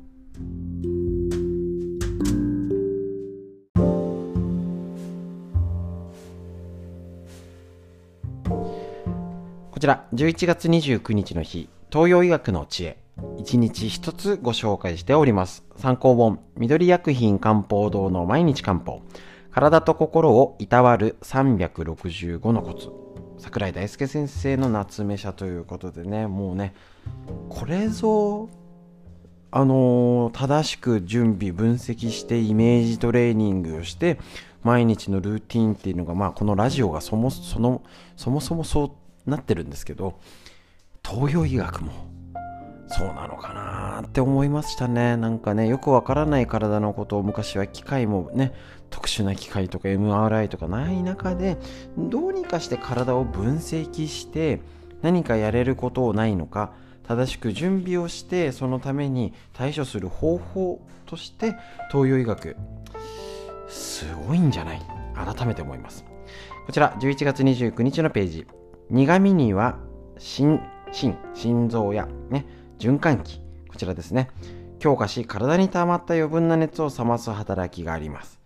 そうそう。イライラが強い人は苦味不足かもしれませんっていうテーマ。また、こちらね、あのあもう一度言います。深夜循環器を強化し、体に溜まった余分な熱を冷ます働き、苦味ですね、にはあるってこと。また排泄作用や体内の余分な水分や老廃物を取り除く作用神経を鎮静化させる作用があるっていうこと興奮しがちな方やのぼせがちな方は苦味を取るこんな発想ってないですよねなんで苦味みたいなまああるんですけどその心臓や循環器を強化して体に溜まった余分な熱を冷ますつまりイライラがこういう体に溜まった余分な熱っていうことで捉えてるってことなんですね。ねただの性格、あ、もともとの性格はまああれにしてもね、その時の悪い状態が起きちゃってるから、その元を断とう。すごいな、東洋医学。はい。以前、薬膳の先生が最近の日本人はきちんと入れた緑茶を飲む機会が減ってるから、不安やイライラが強いんじゃないかと言ってたことがあります。あれ、担任でしたっけ？緑茶にもね。精神的に不安定な方は食後のお茶習慣を大事にするといいますいいかもしれません食事食材では緑茶のほかゴーヤ、みょうが、銀杏、陳皮、ハスの実などがありますと。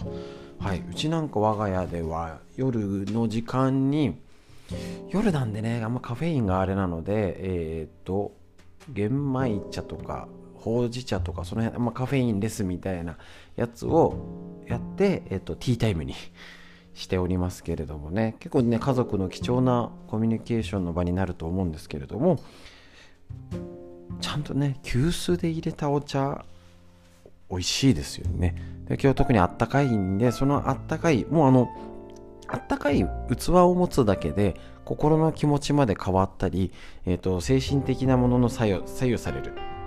あとは人にも温かくできるなんていうデータももうねありますからそういうねやっぱね機械的な北海道とかこたつとか暖房とかダメじゃないんですけどね。あの防寒っていうのは大事なんですけどやぱりねレンジでチンするお米よりふかしたお米の方が美味しいに決まってるんですよね。そういうことで言うとやっぱり急須で入れたお茶。お茶なら一緒じゃないって思うかもしれないんですけどやっぱりねあのコンビニのペットボトルのホットのお茶と急須で入れてるお茶は何でしょう？心のほっこりが違うと思います。是非ね、こんな時だからこそほっこりする時間5分でいいから作ってみましょう。以上です。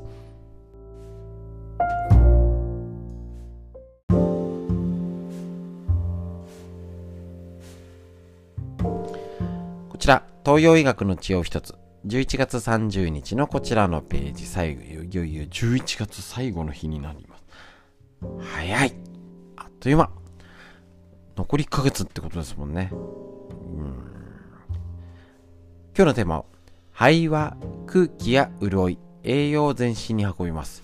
こちら順番が前後しましたが、いつも通り、毎日漢方、ね、参考本、緑薬品漢方堂の毎日漢方、体と心をいたわる365のコツ、桜井大輔先生のこちらの本より本当にね、今月おしまい。あっという間に早いんで先走ってしまいました。こちら今日のページの東洋医学の知恵を一つ。肺は空気や潤い、栄養を全身に運びます。五臓、ね、五臓六腑の五臓の肺は新鮮な空気を取り入れ、全身に送り出す呼吸に似た働きのほか、潤いや栄養分の運搬分配も担っています。また、皮膚や粘膜などの生体バリア機能や免疫とも深く関係しています。ですから、肺の弱りは感染症、喘息や咳などの呼吸器系のトラブルを引き起こし、アトピー性皮膚炎やジンマシン、花粉症など免疫のアレルギー疾患の要因になるってことなんですね。そうなんですね。だから呼吸器系肺、まあ、なんみんな大事なんですけれども、こういうところのね、免疫とも深く関わるって言ったら、やっぱりこのコロナの時、今欲しい。今、元気にしたい。その一つになると思います。肺は潤いを好むので、空気が乾燥する今ですね。急に乾燥してきましたよね。ただ、どうでしょう今年いつもよりは結構ね手割れ、ひび割れしちゃったりする方なんですけど、いつもより遅い。ちょ、ちょうど今日話した方も、なんかいつも、いつもまだなってるけど、まだなってないなんて声聞きましたね。このね、乾燥しやすい秋や冬は呼吸器系のトラブル、咳や喉の痛みが出やすくなります。肺は外気と通じているため、気温変化や乾燥、気圧変化などの影響を受けやすく、弱い臓腑、強臓、ね、弱々しいと、ね、言われておりますと。なんか難しい言葉ですけどね、まあいいんです。肺は今の時期、要は呼吸器系に気をつけようってこと。で、コロナのもあるので、これからですね。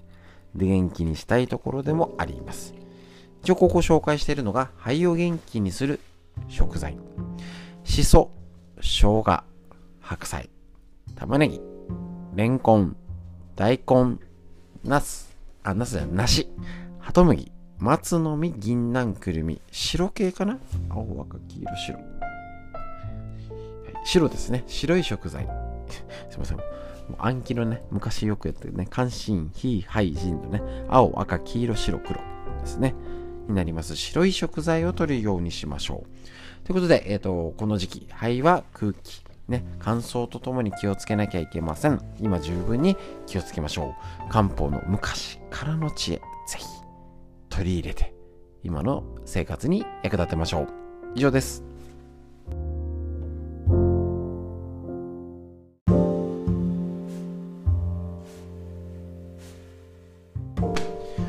こちら、東洋医学の知恵を一つ、参考本緑薬品漢方堂の毎日漢方。体と心をいたわる365のコツ、桜井大輔先生夏目社より出てる本。いよいよ12月に入りまして1日、残り31個しかないということで、あっという間ですね、1年。本当に早い。早すぎる。ということで、えっと、1年。えっ、と、師走ですね。12月1日、こちらのページ。冬は早寝早起きで頑張らず、ゆったりのんびりと。中医学では、冬は平蔵といって像を閉じて守る季節。平蔵、閉じる蔵。ね。蔵を閉じて守る季節とされています。何を守るかというと、陰と陽を守るってことなんですね。陰とはざっくり言うと潤いのことで、陽とはエネルギーのこと。こういう言い方あんまり聞かないかもしれないですね。なんか、プラスとマイナスとかね、いい悪いみたいなね。もう一度言います。陰とは潤い、陽とはエネルギーのこと。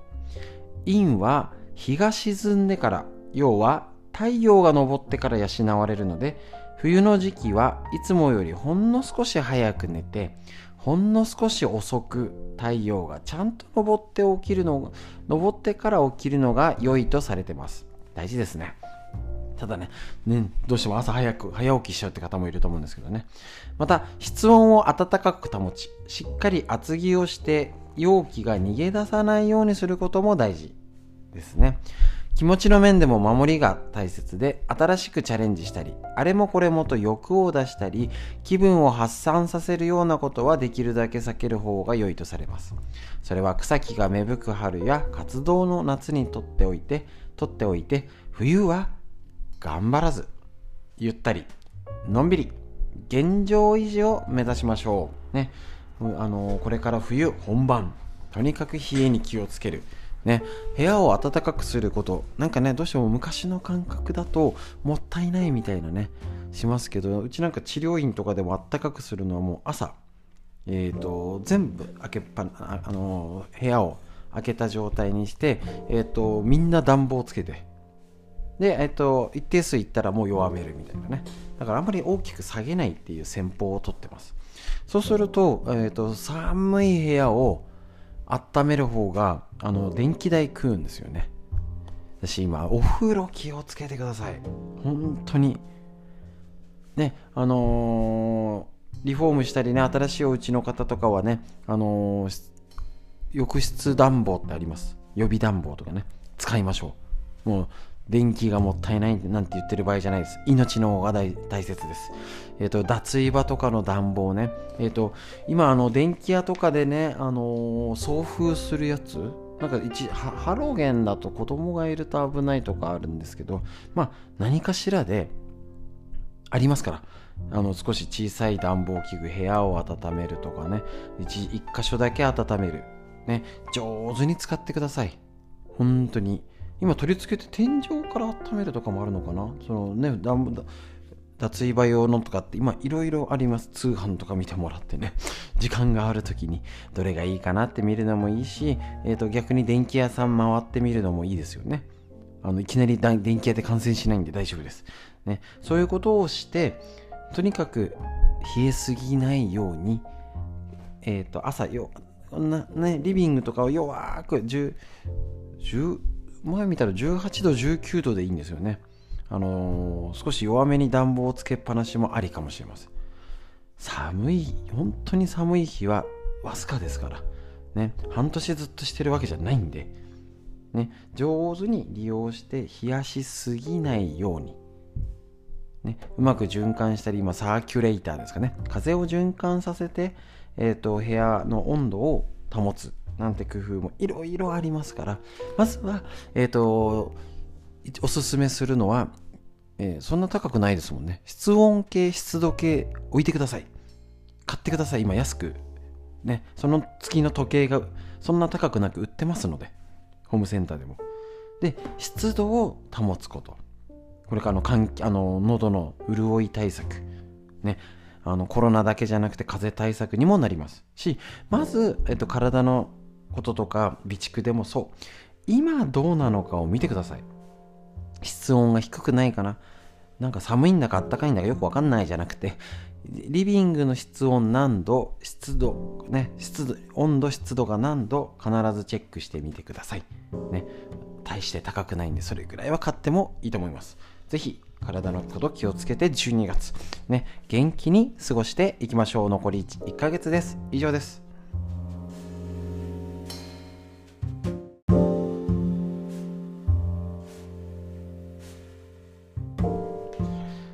続いて東洋医学の知恵を一つこちら、参考本、緑薬品漢方堂の毎日漢方。体と心をいたわる365のコツ。桜井大輔先生の夏目社より出てるこちらの本。参考になりますね。はい。あ、ちょうど高血圧の話です。脳寿命に引き続きまして。こういう偶然がね、面白いですね。はい。で、東洋医学。このね、例えばまた冬で寒くなってきて、調子悪いなもそうですし、コロナのもね、あの変異株が嫌だなもそうですし今今病気でね、えー、と一生懸命頑張ってる方もそうですけどやっぱね東洋医学ってに頼るって安心感だと思うんですよ。だってもう4000年の歴史っていうと極端ですけど今までこうやってきてもう東洋医学は要はね西洋科学的じゃない部分ってあるんですけど絶対嘘だインチキだってならなってないじゃないですか。ね漢方医もいるし東洋医学もしっかりあるしツボとかね、えーと、針お灸がありますよね。もうぜもうずっと言われて体のことこうだっていうことをどこまで自分に聞くかはまた別ですよ。あ試しにやってみようって思えるってすごい安心感なんですよ。だってまだコロナに対してワクチンがどう効くのか薬がない。だから怖いんですよね。重症化するかもしれない。また次はどうなるかわからない。わからないが怖さになります。だけど、分かってることは怖さになりません。こちら、高血圧の人は少し運動するのが第一歩。もう当たり前です。慢性的な高血圧は血管内に溜まった汚れやドロドロの影響で血が流れにくくなっていてそれを流すために余計な圧力がかかっている状態ホースがパンパンな状態こうした血流の悪さに、血流をスムーズ、悪さにはスムーズにすることが大切。もうごくごく普通。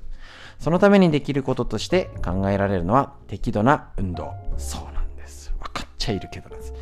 ずっと同じ姿勢でいると血流は必ず悪くなります。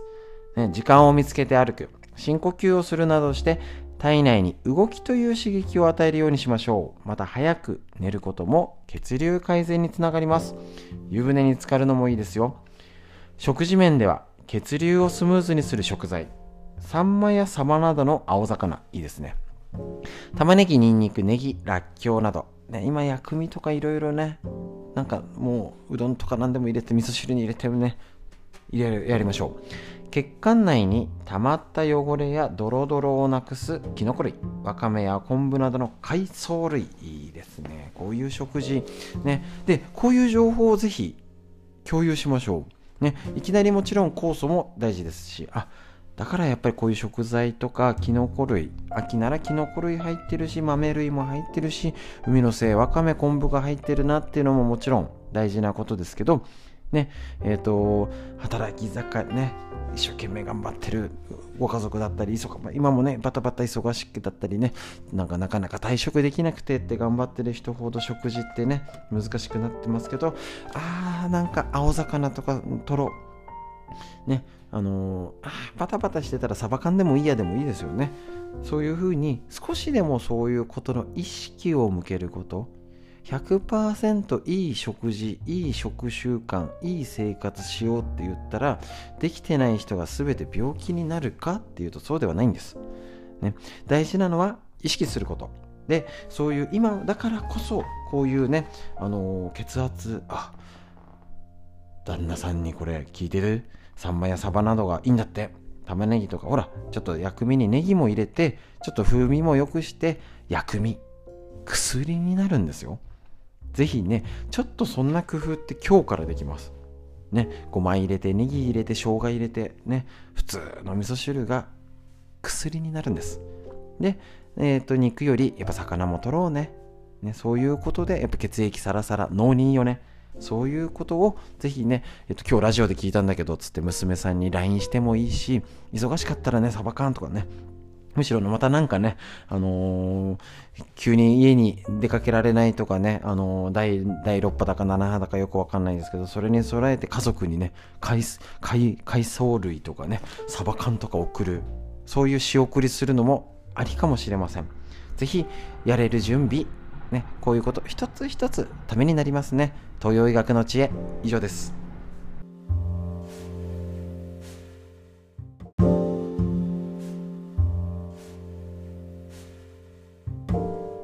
はい、こちら、東洋医学の知恵を一つ、参考本、緑薬品漢方堂の毎日漢方、体と心をいたわる365のコツ、桜井大輔先生の夏目社ということでね、本当にこういう本が勉強になっております。私自身も本当にね、あのチェックすると、あ、取りこぼしだったり、あ、そうそうそう、こういうのあったよねとか、へえ、面白いとかね、やっぱりね、膝を打つ。ね、これ楽しんでやりましょうね。このラジオも。さっきの意欲じゃないですけど、いや、勉強しなきゃ、頑張んなきゃ、なんとか覚えて、えっ、ー、と、あ、なんて言った、メモしてじゃなくて、えっ、ー、と、あ、なるほどね、やってみようぐらいの軽いノリで、あ、今日の何だったっけ？まあ、いっか。明日また聞こうみたいな、適当にやりましょう。こちら、12月、えっ、ー、と、こちら3日の日ですね。はい。ずっ、胃腸の弱りが頭痛の原因なら、菓子パンをやめて。ほうほう。頭痛の要因の一つとして、胃腸の弱りや不節制な食事が挙げられます。すぐつつながんないですよねえ頭痛いのにお腹？一見頭痛とは無関係のようですがこうしたことによって体内にいわゆる不節制な食事で体内にドロドロの不要物炭質要は痰とか湿気海みたいのが溜まってそれがやがて頭に流れ着いて頭痛の元になるって東洋医学だと考えます。こういうのがね面白いところですね。不要物である炭質は過剰な水分や生もの味の濃いもの脂っこいもの甘いものなどの過食によって生み出されます。ですからこれらは日常的に避けるようにしましょう。特に朝食に菓子パンやケーキなどを食べている人は要注意。ですね。朝食に菓子パンってね結構いるんです。ちょっとそれ買っとけばねもう適当に適当に食べてみたいになっちゃうとちょっとこれはまずいですね。これは食事ではなくお菓子です。ねそうなんです。食事のメインにするのかお菓子おやつなのか。ねあのうちだってマックとか食べに行ったりするんですけどそれをメインでご飯にしてっていうよりはおやつ感覚でチキンナゲットとポテト買おうかとか。ねあのー、やっております、ね、食べちゃダメなんじゃなくてどう食べるか、ね、どう考えるか。ですね。だから朝食におかゆや具だくさんの味噌汁湯豆腐などさっぱりとしたものを取りましょうと。ね、だから要は胃腸を優しくする食事を心がけてら頭痛が減るかもしれない。これ万年頭痛な方とか慢性頭痛、ね、方はぜひあいい弱いかも。で、え、頭痛起きてるんだけどって思った方はやってみてください。ね、そんなんじゃないんだけどなーって思う方も、まあ、ひとまず、あ、そういうことあるんだ。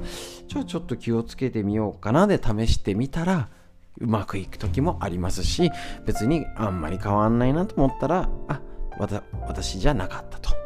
ね、自分のタイプはこれじゃこの頭痛じゃなかったってことでじゃあ別の頭痛の原因を探ろうかなとかっていうのであじゃあ首に酵素塗ったりとかマッサージね。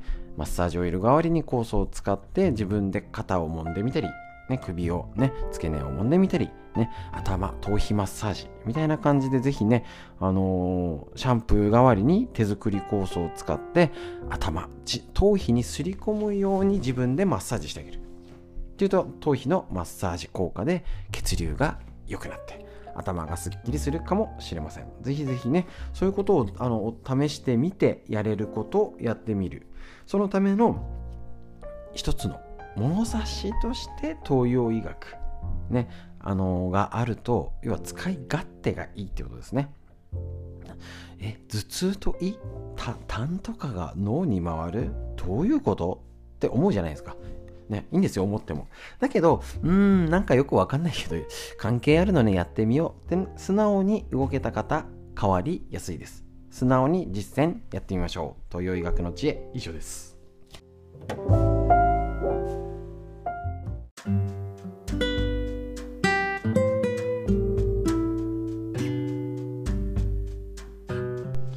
はい、それではこちら、腸のことにお話しする免疫力に関わる大事なお話。もうねこのね超元気にする新常識。この本はねもう絶対に一家に一冊もバイブルですね。もうねそろそろ終わるんですけどまたやろうかな。ふとこれ動画にも撮りたいぐらいですね。本当にどうしよう。それぐらいやっぱ腸のことこんだけまとまってて意外と分かりやすい。なかなかないです。で今日は、えーと、インターネットの記事ですね。え、ー、と、こちらご紹介します。えっ、ー、と、スポーツナビドゥっていうやつですね。この11月27日の記事をこちらからご紹介していきたいと思います。森永乳牛が全国47の都道府県1万人を対象に大腸環境実態調査を実施。1万人超って大規模ですね、かなりね。便秘のタイプに絞って知見を明らかにしたと。いうことなんですね。これもね、今の、今のね、腸を知る機会。いいですね。調査結果を分析する上で、監修は港芝クリニックの川本徹先生が担当しました。便秘を要因別に分類する便不調タイプ判定の結果を中心に構成されてますと。で、えっ、ー、と、ざっくりちょっとこちらね、えっ、ー、と、いろいろなんかね、県民性も分けるっていうね、面白い調査しております。まずこちらから。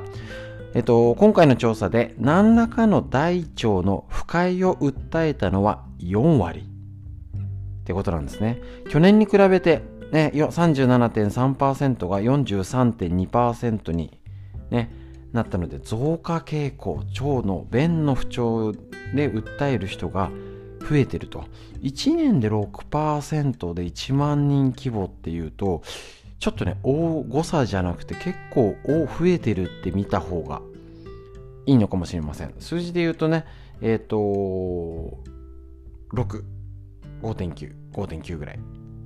6、6、6%なんですけどね。結構多いってことですよね。100人で6人増えてる。ですね。1000人で60人。1万人で600人増えてるってことなので、ちょっと多いかなと思います。不快の内容として多いのが便秘が41%。内容ですね。で続いて難便下痢と答えた人が34%。便秘を訴えた人の割合は全体1万2032名の17.7%に該当し、6年に1人が便秘の症状を感じているということで、この便秘に対応するってとっても大事なのかなと思います。で、えっ、ー、と、この、えっ、ー、と、便秘の不調タイプ判定項目。これね、あの先生が分析したってことなんですけれども、えーと、食習慣や運動不足の影響によって大腸の便を送り出す働きが弱くなる食事運動不足型が37.1%疲労や精神的な要因によって大腸が緊張し便がうまく運ばれなくなる神経型が31.9%便が硬くなったり活躍筋の機能が低下することで腸まで降りてきた便がスムーズに排便できなくなる機能低下型が31%ということなんですね。まあ大体同じぐらいの割合で分かれてるのかなと。のなんか面白いっちゃ面白いですね。で、えっ、ー、と、ね、大腸の要因、まあ、これがどういう検査な、ちょっと数字がね、正しく出てないのかな？ね、えっ、ー、と、人を、ね、便秘の人、便秘と答えた人を対象に、えっ、ー、と、分けたらこういう状態。だから便秘の3割4割近くはもう食事と運動不足で解消します。ってことなんですね。だからやっぱりねなかなかやっぱり結局ね便がうまく運ばれないこあの活躍筋の機能ってことで運動機能体を動かす食事ねあの今までやってねあの微腸酸悪腸酸ってこういう食事してたら腸が悪くなるよって紹介しておりますけどし運動やってることでだいぶ改善されるよということになっております。えっ、ー、と、っていうことなので、もう一度ちょっとそれを、ね、この情報を知った上でもう一度言います。悪い腸は朝食を食べなかったり食べたり。おやつはスナック菓子で早食いでよく噛まない。バター、サラダ、マーガリンを多用し、甘みや白砂糖のみ。発酵食品を食べないで水分補給はジュースばっかり。こうすると腸が悪くなるよ。間違いない。で、腸がきれいな人は朝食を毎日必ず食べ、おやつはナッツや果物、よく噛んでゆっくり食べる。油はオリーブオイルを愛用し、甘味料はオリゴ糖や蜂蜜を使う。納豆やぬか漬け、発酵食品をいっぱい食べて、水分補給は水やお茶にしているよということです。ぜひぜひね、こういうデータも活用して、正しくね、えっ、ー、と、イメージトレーニングして準備して毎日のルーティンにしていきましょう腸を元気にするお話以上です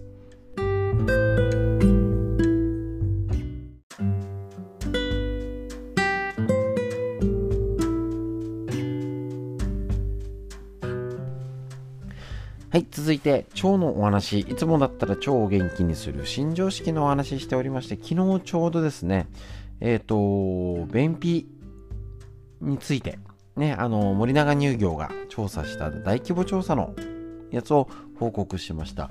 11月27日の記事なので、本当に新しい記事。こちらで、えっ、ー、と、便に不調がある人ってのが今年去年に比べたら増えたよっていうお話を、え、ー、と、しました。ですね。あのー、便に関わること不調があるよ。まあもう、もうちょっと話しておきましょうかね。もう一度ね。食事運動不足型になって、えっ、ー、と、便の不調だと筋力不足タイプ、食事量が足りない、変色タイプっていうのは、えっ、ー、と、便を送り出す腸の働きが悪くなり、排便の回数や量が減ってしまう便不調です。ことですね。お腹の筋力不足や腸内環境の悪化によって大腸の前動運動が低下したり、便の元となる食事量が不足することが原因となるよ。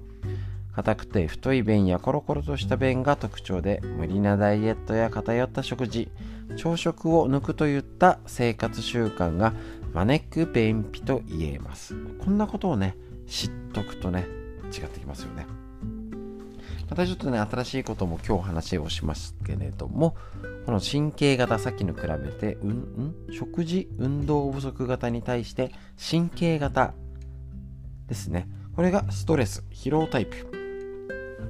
大腸が緊張して痙攣性収縮収縮を起こし大腸の働きが不規則になった結果便がうまく運ばれなくなってしまう不調。こちら主に精神的なストレス。原因が多く自律神経が乱れて大腸が過敏になる場合あるよと鹿の糞のように丸くて硬い便しか出ず残便感があることもありますと便秘や下痢を繰り返したり下痢が続くこともあるよストレスタイプってことですね。なるほど。運動不足、食事が悪いのとストレスタイプに比べて、続いて、機能低下型。便が直腸まで降りてきているのにスムーズに排便できずに起きる便不調。原因は便が硬くなってしまい強く息まないと出ない場合と活躍筋の筋力の低下や反射の機能低下などあると。便意を感じとき感じた時に我慢し続ける。これね、お仕事でね、我慢してる方いるんですけどね、これを繰り返すと直腸が鈍くなっちゃうよってことなんですね。ちょっとこれね、水分が足りないって方もいたりするので、まあ、こういうね、便の不調の特徴を知っとくといいんじゃない？っていうのがあって、これね、ぜひ次のを紹介したかったんです。2日連続お話ししております、こちら。はい、え、ー、と、さらに、便の不調のタイプを地方別で分分分析ですね。全国平均に比べて10%以上の開きがあるものを見てみると、食事運動不足型筋力不足は北海道や中部地方に多く食事不足食事量不足タイプ変色タイプの双方は四国地方に多く北海道では少ないことが分かりましたと。まあこれはもうあの血液型みたいな感じでねあんまりあの厳密っていうよりはねそんな東北地方っていうそんなくくりがね全く同じわけがないんですけどまあこれあくまでデータっていうことであってそういうのを分析してみた一つのね、仮説というかね、お話ぐらいに聞いておきましょう。北海道では筋力不足タイプ、ね、が多くて、ストレスタイプが多め、食事量不足タイプ、変色タイプ、排便力、排便力不足タイプがかえって少ないってことなんですね。広いのに運動不足みたいになっちゃってますね。続いて、東北地方は水分不足タイプが多い。食事量不足タイプが不足少ないってことなんですね。なんかこういうのあるんですね、傾向がね。関東では変色タイプが多め、水分不足のタイプが少なめなんだそうです。うん、まあそういうのもあるからもねぐらいでいいですよ。だって関東、ね、東京の都心も関東、こちら埼玉の本庄市も関東。一緒にできるかいって話なんですけど、まあまあ、そういうことが地域、気候とかいるあるかもね。中部地方、筋力不足タイプ、食事量不足タイプが多い。水分不足タイプや排便力不足タイプは少なめということなんですね。近畿地方では筋力不足タイプ、食事量不足タイプが少ないと。で、中国地方では筋力不足タイプが多い。変色タイプが少ない。何なんでしょうね、この差はね。四国地方だと食事量不足タイプが多い。何なんでしょう？九州だと食事量不足タイプ、排便力タイプが多めで、筋力不足タイプが少なめということなんですね。なんかあのー、他人との距離く、なんか一応表、一応言ってるのは、北海道の人は自己評価を低く設定しすぎて気を使うけど、自分に自信がない人が多い地域。他人との距離が遠くなりがちで自分から扉を開けるより自分の中で縮こまってしまうのでうまくコミュニケーションが取れずストレスを溜めてしまいますみたいなのもあるらしいです。まあ、こういうのもあるかもね。ということで、ぜひ考えてみましょう。弁のタイプで違って、今の自分どうかなね。えっ、ー、と、この、もう一度言います。ね、筋力不足タイプなのか、えっ、ー、と、食事量が足りないタイプなのか。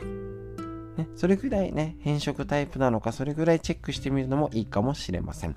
弁のお話、以上でした。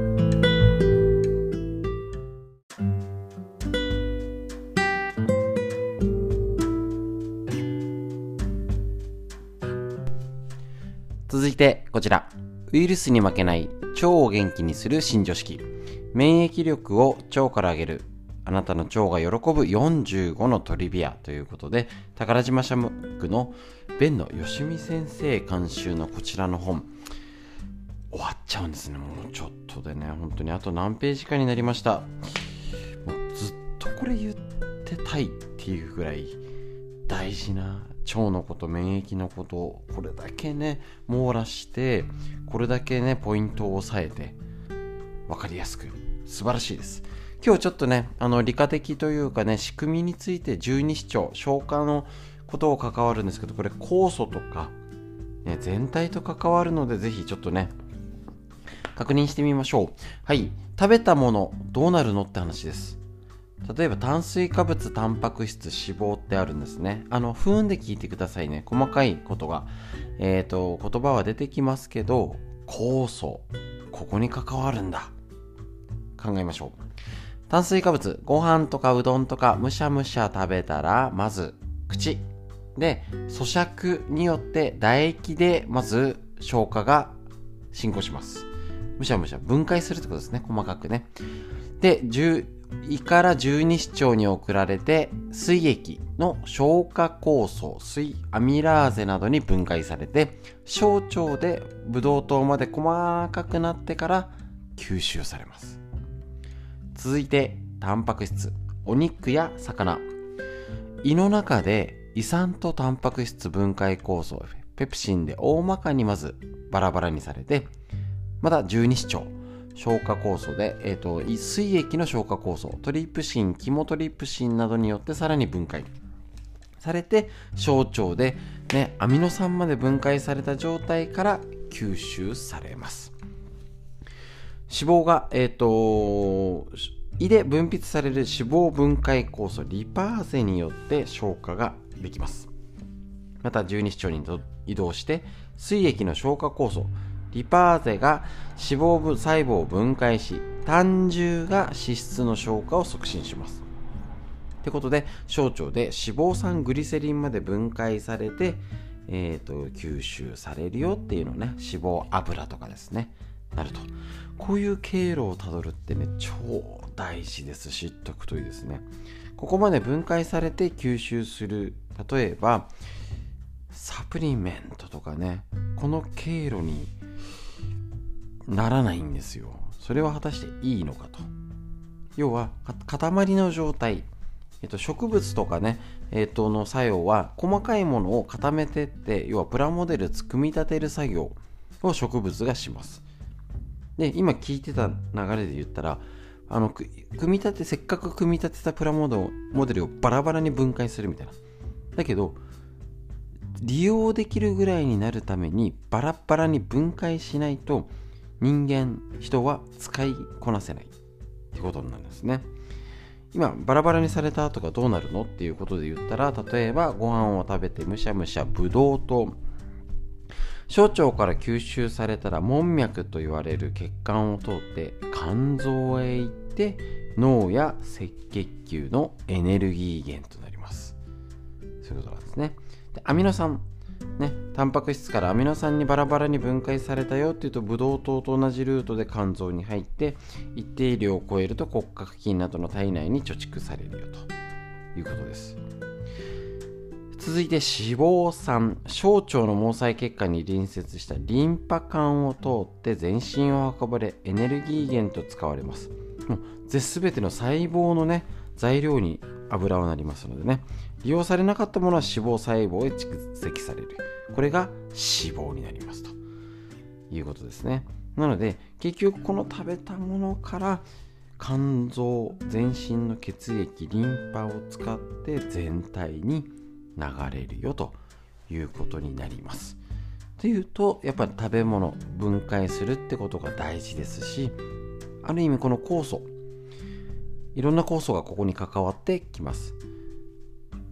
すごいざっくりな例で言ったらこの小、ね、吸収されるまでに分解するのにもぐもぐ食べて胃でやね、食道はと通過するだけ胃を使って十二指腸水液使って胆のの胆汁を使ってむしゃむしゃ消化してバラバラに分解するエネルギーを毎日2食3食やってるんです。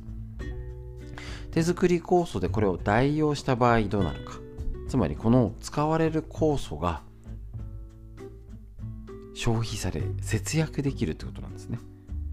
要は樽の中でこの分解バラバラをしてくれるっていう状態。なんですよね。そうすると、あのー、ここで使われる酵素の節約になるんじゃないかとか消化の負担が減るっていうのはそういう意味になります。なので酵素食酵素ばっかり飲むっていうのはこういうことがあのあるんじゃないかなっていうので仕組みを知ると分かってくるんじゃないかと思いますそもそも人間の体素晴らしい腸について本日以上です。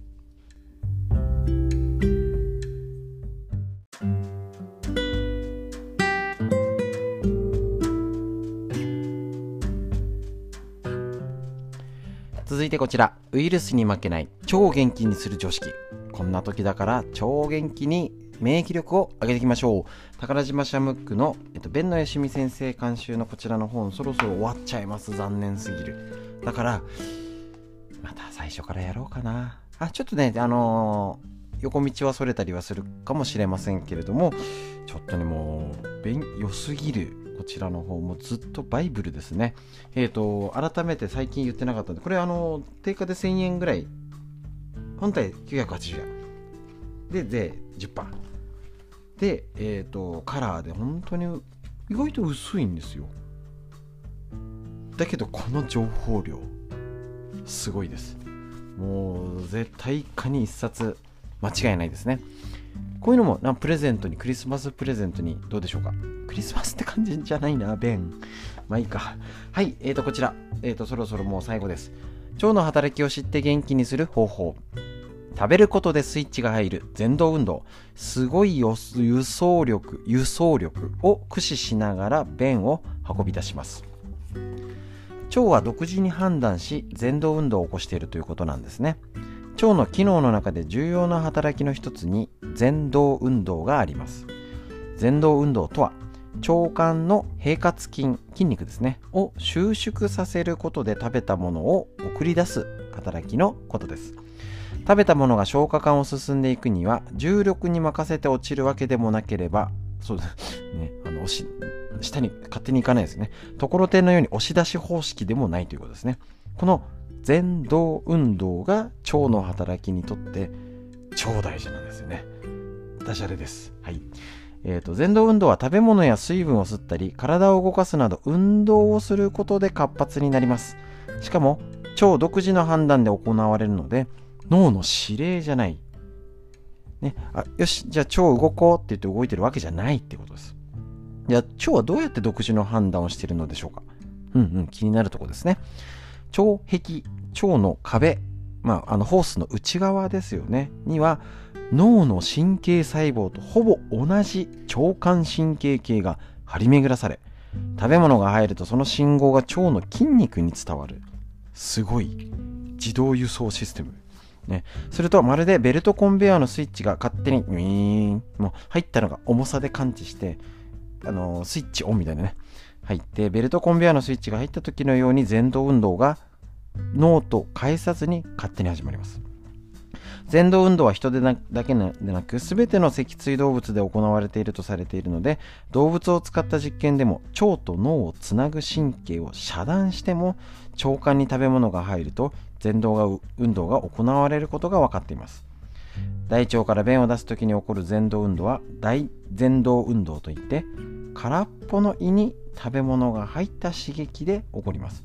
これを胃結腸反射と言います。っていうことなんですね。はい。それが空っぽの胃に食べ物が入った刺激で起きるってことなんです。なるほど。便秘対策に朝食を抜かないっていう鉄則があるのは規則正しく3食食べてちゃんと胃に行ってそれが便にああ大腸にこの胃の胃結腸反射を起こすためって考えると朝ごはんは大事だしただ食べ過ぎで抜こうとかちゃんと目的を持たないとダメだよってことです。ですね。だから、えー、とこの大前動運動ね。特に、えー、と朝空っぽの胃の状態で朝ごはん食べるからこの胃結腸反射が起きて前動運動が起きる。これは勝手に何度も起きるわけじゃないので。だから便秘がちの人は夕食を早めに済ませて朝きっちり食べる水分を取るっていうことで便が出せる。メカニズムこれを知って朝食をあのちゃんと食べる。むしゃむしゃきちんと食べるじゃなくなんかよくわかんないけど朝抜いた方がいいかな。あの体重減らすためにっていうんだったらもうね本末転倒です。なんか勝手にねあのー健康診断の数値悪いから、よし、歩こうみたいなね。あのー、安易すぎますからね。ちゃんと、そのためにこういうお勉強、知識を入れると正しく、賢く対処できます。朝ごはんの食べる意味、是非、それぞれ皆さん考えてみてください。腸のお話、以上です。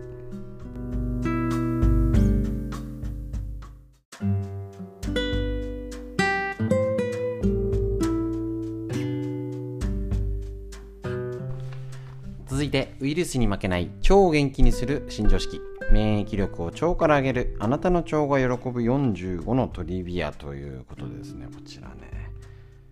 腸の話。すごい大事になってきましたのでぜひぜひ、えーと、腸を元気にする新常識こちらですね。えっ、ー、と宝島シャムック弁のよしみ先生もこれは絶対買いですね。もう永久保存版としてバイブルとして持ってみましょう。それぐらいね、もうまたやりたい。ということで、えっ、ー、と、こちら、食べることでスイッチがある。前動運動。これどっかで聞いたことありますよね。なりますので。で、えっと、こちら。大便の成分が大事。食べかすが30%あれ？意外と少ない。大便の成分としたら、えっと、食腸食腸内細菌。ですね。あ水分を除いた場合ですね。食べかすと細菌と消化液の細胞粘膜などが3割。だから食べかすって意外と少ないんですね。はい、こちら、えーと、大腸は3つの運動によって、えーと、内容物と消化液を混ぜ水分を吸収しながら肛門まで運搬します。肛門が近くになりつれ前動運動中心の動きになるっていうことなんですね。この前動運動が自律的に動いているので要は自律神経と関わってくるところなので簡単に確認しましょう。前動運動。ちょっと難しそうな話になっちゃうんで適当に聞いてください。内容物を運搬する要はあのー、食べたのカスをググググググッと横にスライド移動していくときに筋肉腸管の入り口がギュッて要はつまんつままれる状態ですね。ホースのここ一箇所をつまんだらクッと横に押し出す。押し出す。クッて押して横にずれる。クッて押して横にずれる。これをね繰り返すらしいんですよね。面白いですね。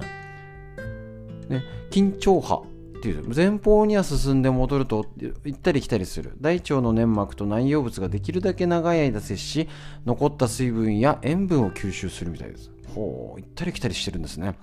集団前動運動。横結腸を空にするよう便を S 状結腸に進める。要はえっ、ー、と直腸の方にねあの肛門に向かって全体で動く。ほうゆっくりとした。要はそのものが横にスライドしていくっていうので要は移動していく状態。これがギュッてつまむのが前動運動。ギュッてつまんで横にずれて。ギュッてつまんで横にずれて。面白いですね。内容物を混ぜる運動としたら、えーと、分節運動なんて言葉、まあ、この辺覚えなくていいです。腸管が交互に緩んだり縮まったりしたから内容物の消化液を混ぜながらやると。さっき、えーと、ホースをつまんでぴょこんって横に移動する。これを、えーと、右つまんで左つまんで右つまんで左つまんでみたいな。そうすると右行って左行ってとかってしてやるし、えーと、その腸自体が縮んであのホースをあのたわませてとかあの引っ張って近づけて引っ張って近づけてみたいな。そういうようなことをやってるみたいなんですね。振り子運動。面白いですね。蛇腹状に締まったり緩んだりね。縮んで緩んでを繰り返すことで、えーと、内容物を混ぜてるらしいんですよ。こんなことが毎日体の中で行われてるんですね。すごい。で、えーと、食事の摂取で起こる胃腸胃結腸反射昨日やりましたね。結局、えーと、お腹の中が空っぽの状態で朝ごはんを食べると正しく前動運動っていうのに反射が起きる。だからよしそこに食べ物が入ったってなるとよし腸が動こうって反射が起きるんですね。だから、えー、っと特に腸が働き弱い方は、えー、っとしっかり朝ごはん食べた方がいいですし例えばもしあの朝ごはんを抜くよっていう方はこれをちゃんと理解した上で必要なこと今必要なのか、えー、とまず食べてリズム作って腸を良くしてからちょっと朝ごはん減らそうかな。その目的とかね意味を考えるようにしましょう。食事の摂取で起きるねこの胃腸は、えーと、食べたら前動運動が開始されてで、えーと、もう全体で便を動いて脳これね脳に脳に関係なくいってで直腸まで便が来たら初めて脳に信号が送られて便意を催す。で脳からゴーサインが出たら出るよ。なるほど。つまり便の、あの、出るところまで便が作られるのは自立した運動脳を介在しないでやるってことでこれが自律神経が関わってると。いうことですしどういうものを食べれたかなっていうので、えーと、食物繊維。腸内細菌。便の餌として食物繊維がどれだけあるかな。でそれを、えーと、便を作るための腸内細あの発酵食品。取ってるかな。で動くこれを前動運動。移動して動くための筋肉としてお腹の体操をしてるかな。今日やりました？ね。この体操をしたら便がちゃんと出るよって仕組み。ぜひ理解できるとやれることが見えてきます。もちろんこの筋肉運動ってことはお腹を温めた方がよく動く。間違いない。お湯枕でお腹を温めましょう。そうすると腸内環境が良くなって免疫力アップ。腸の話以上です。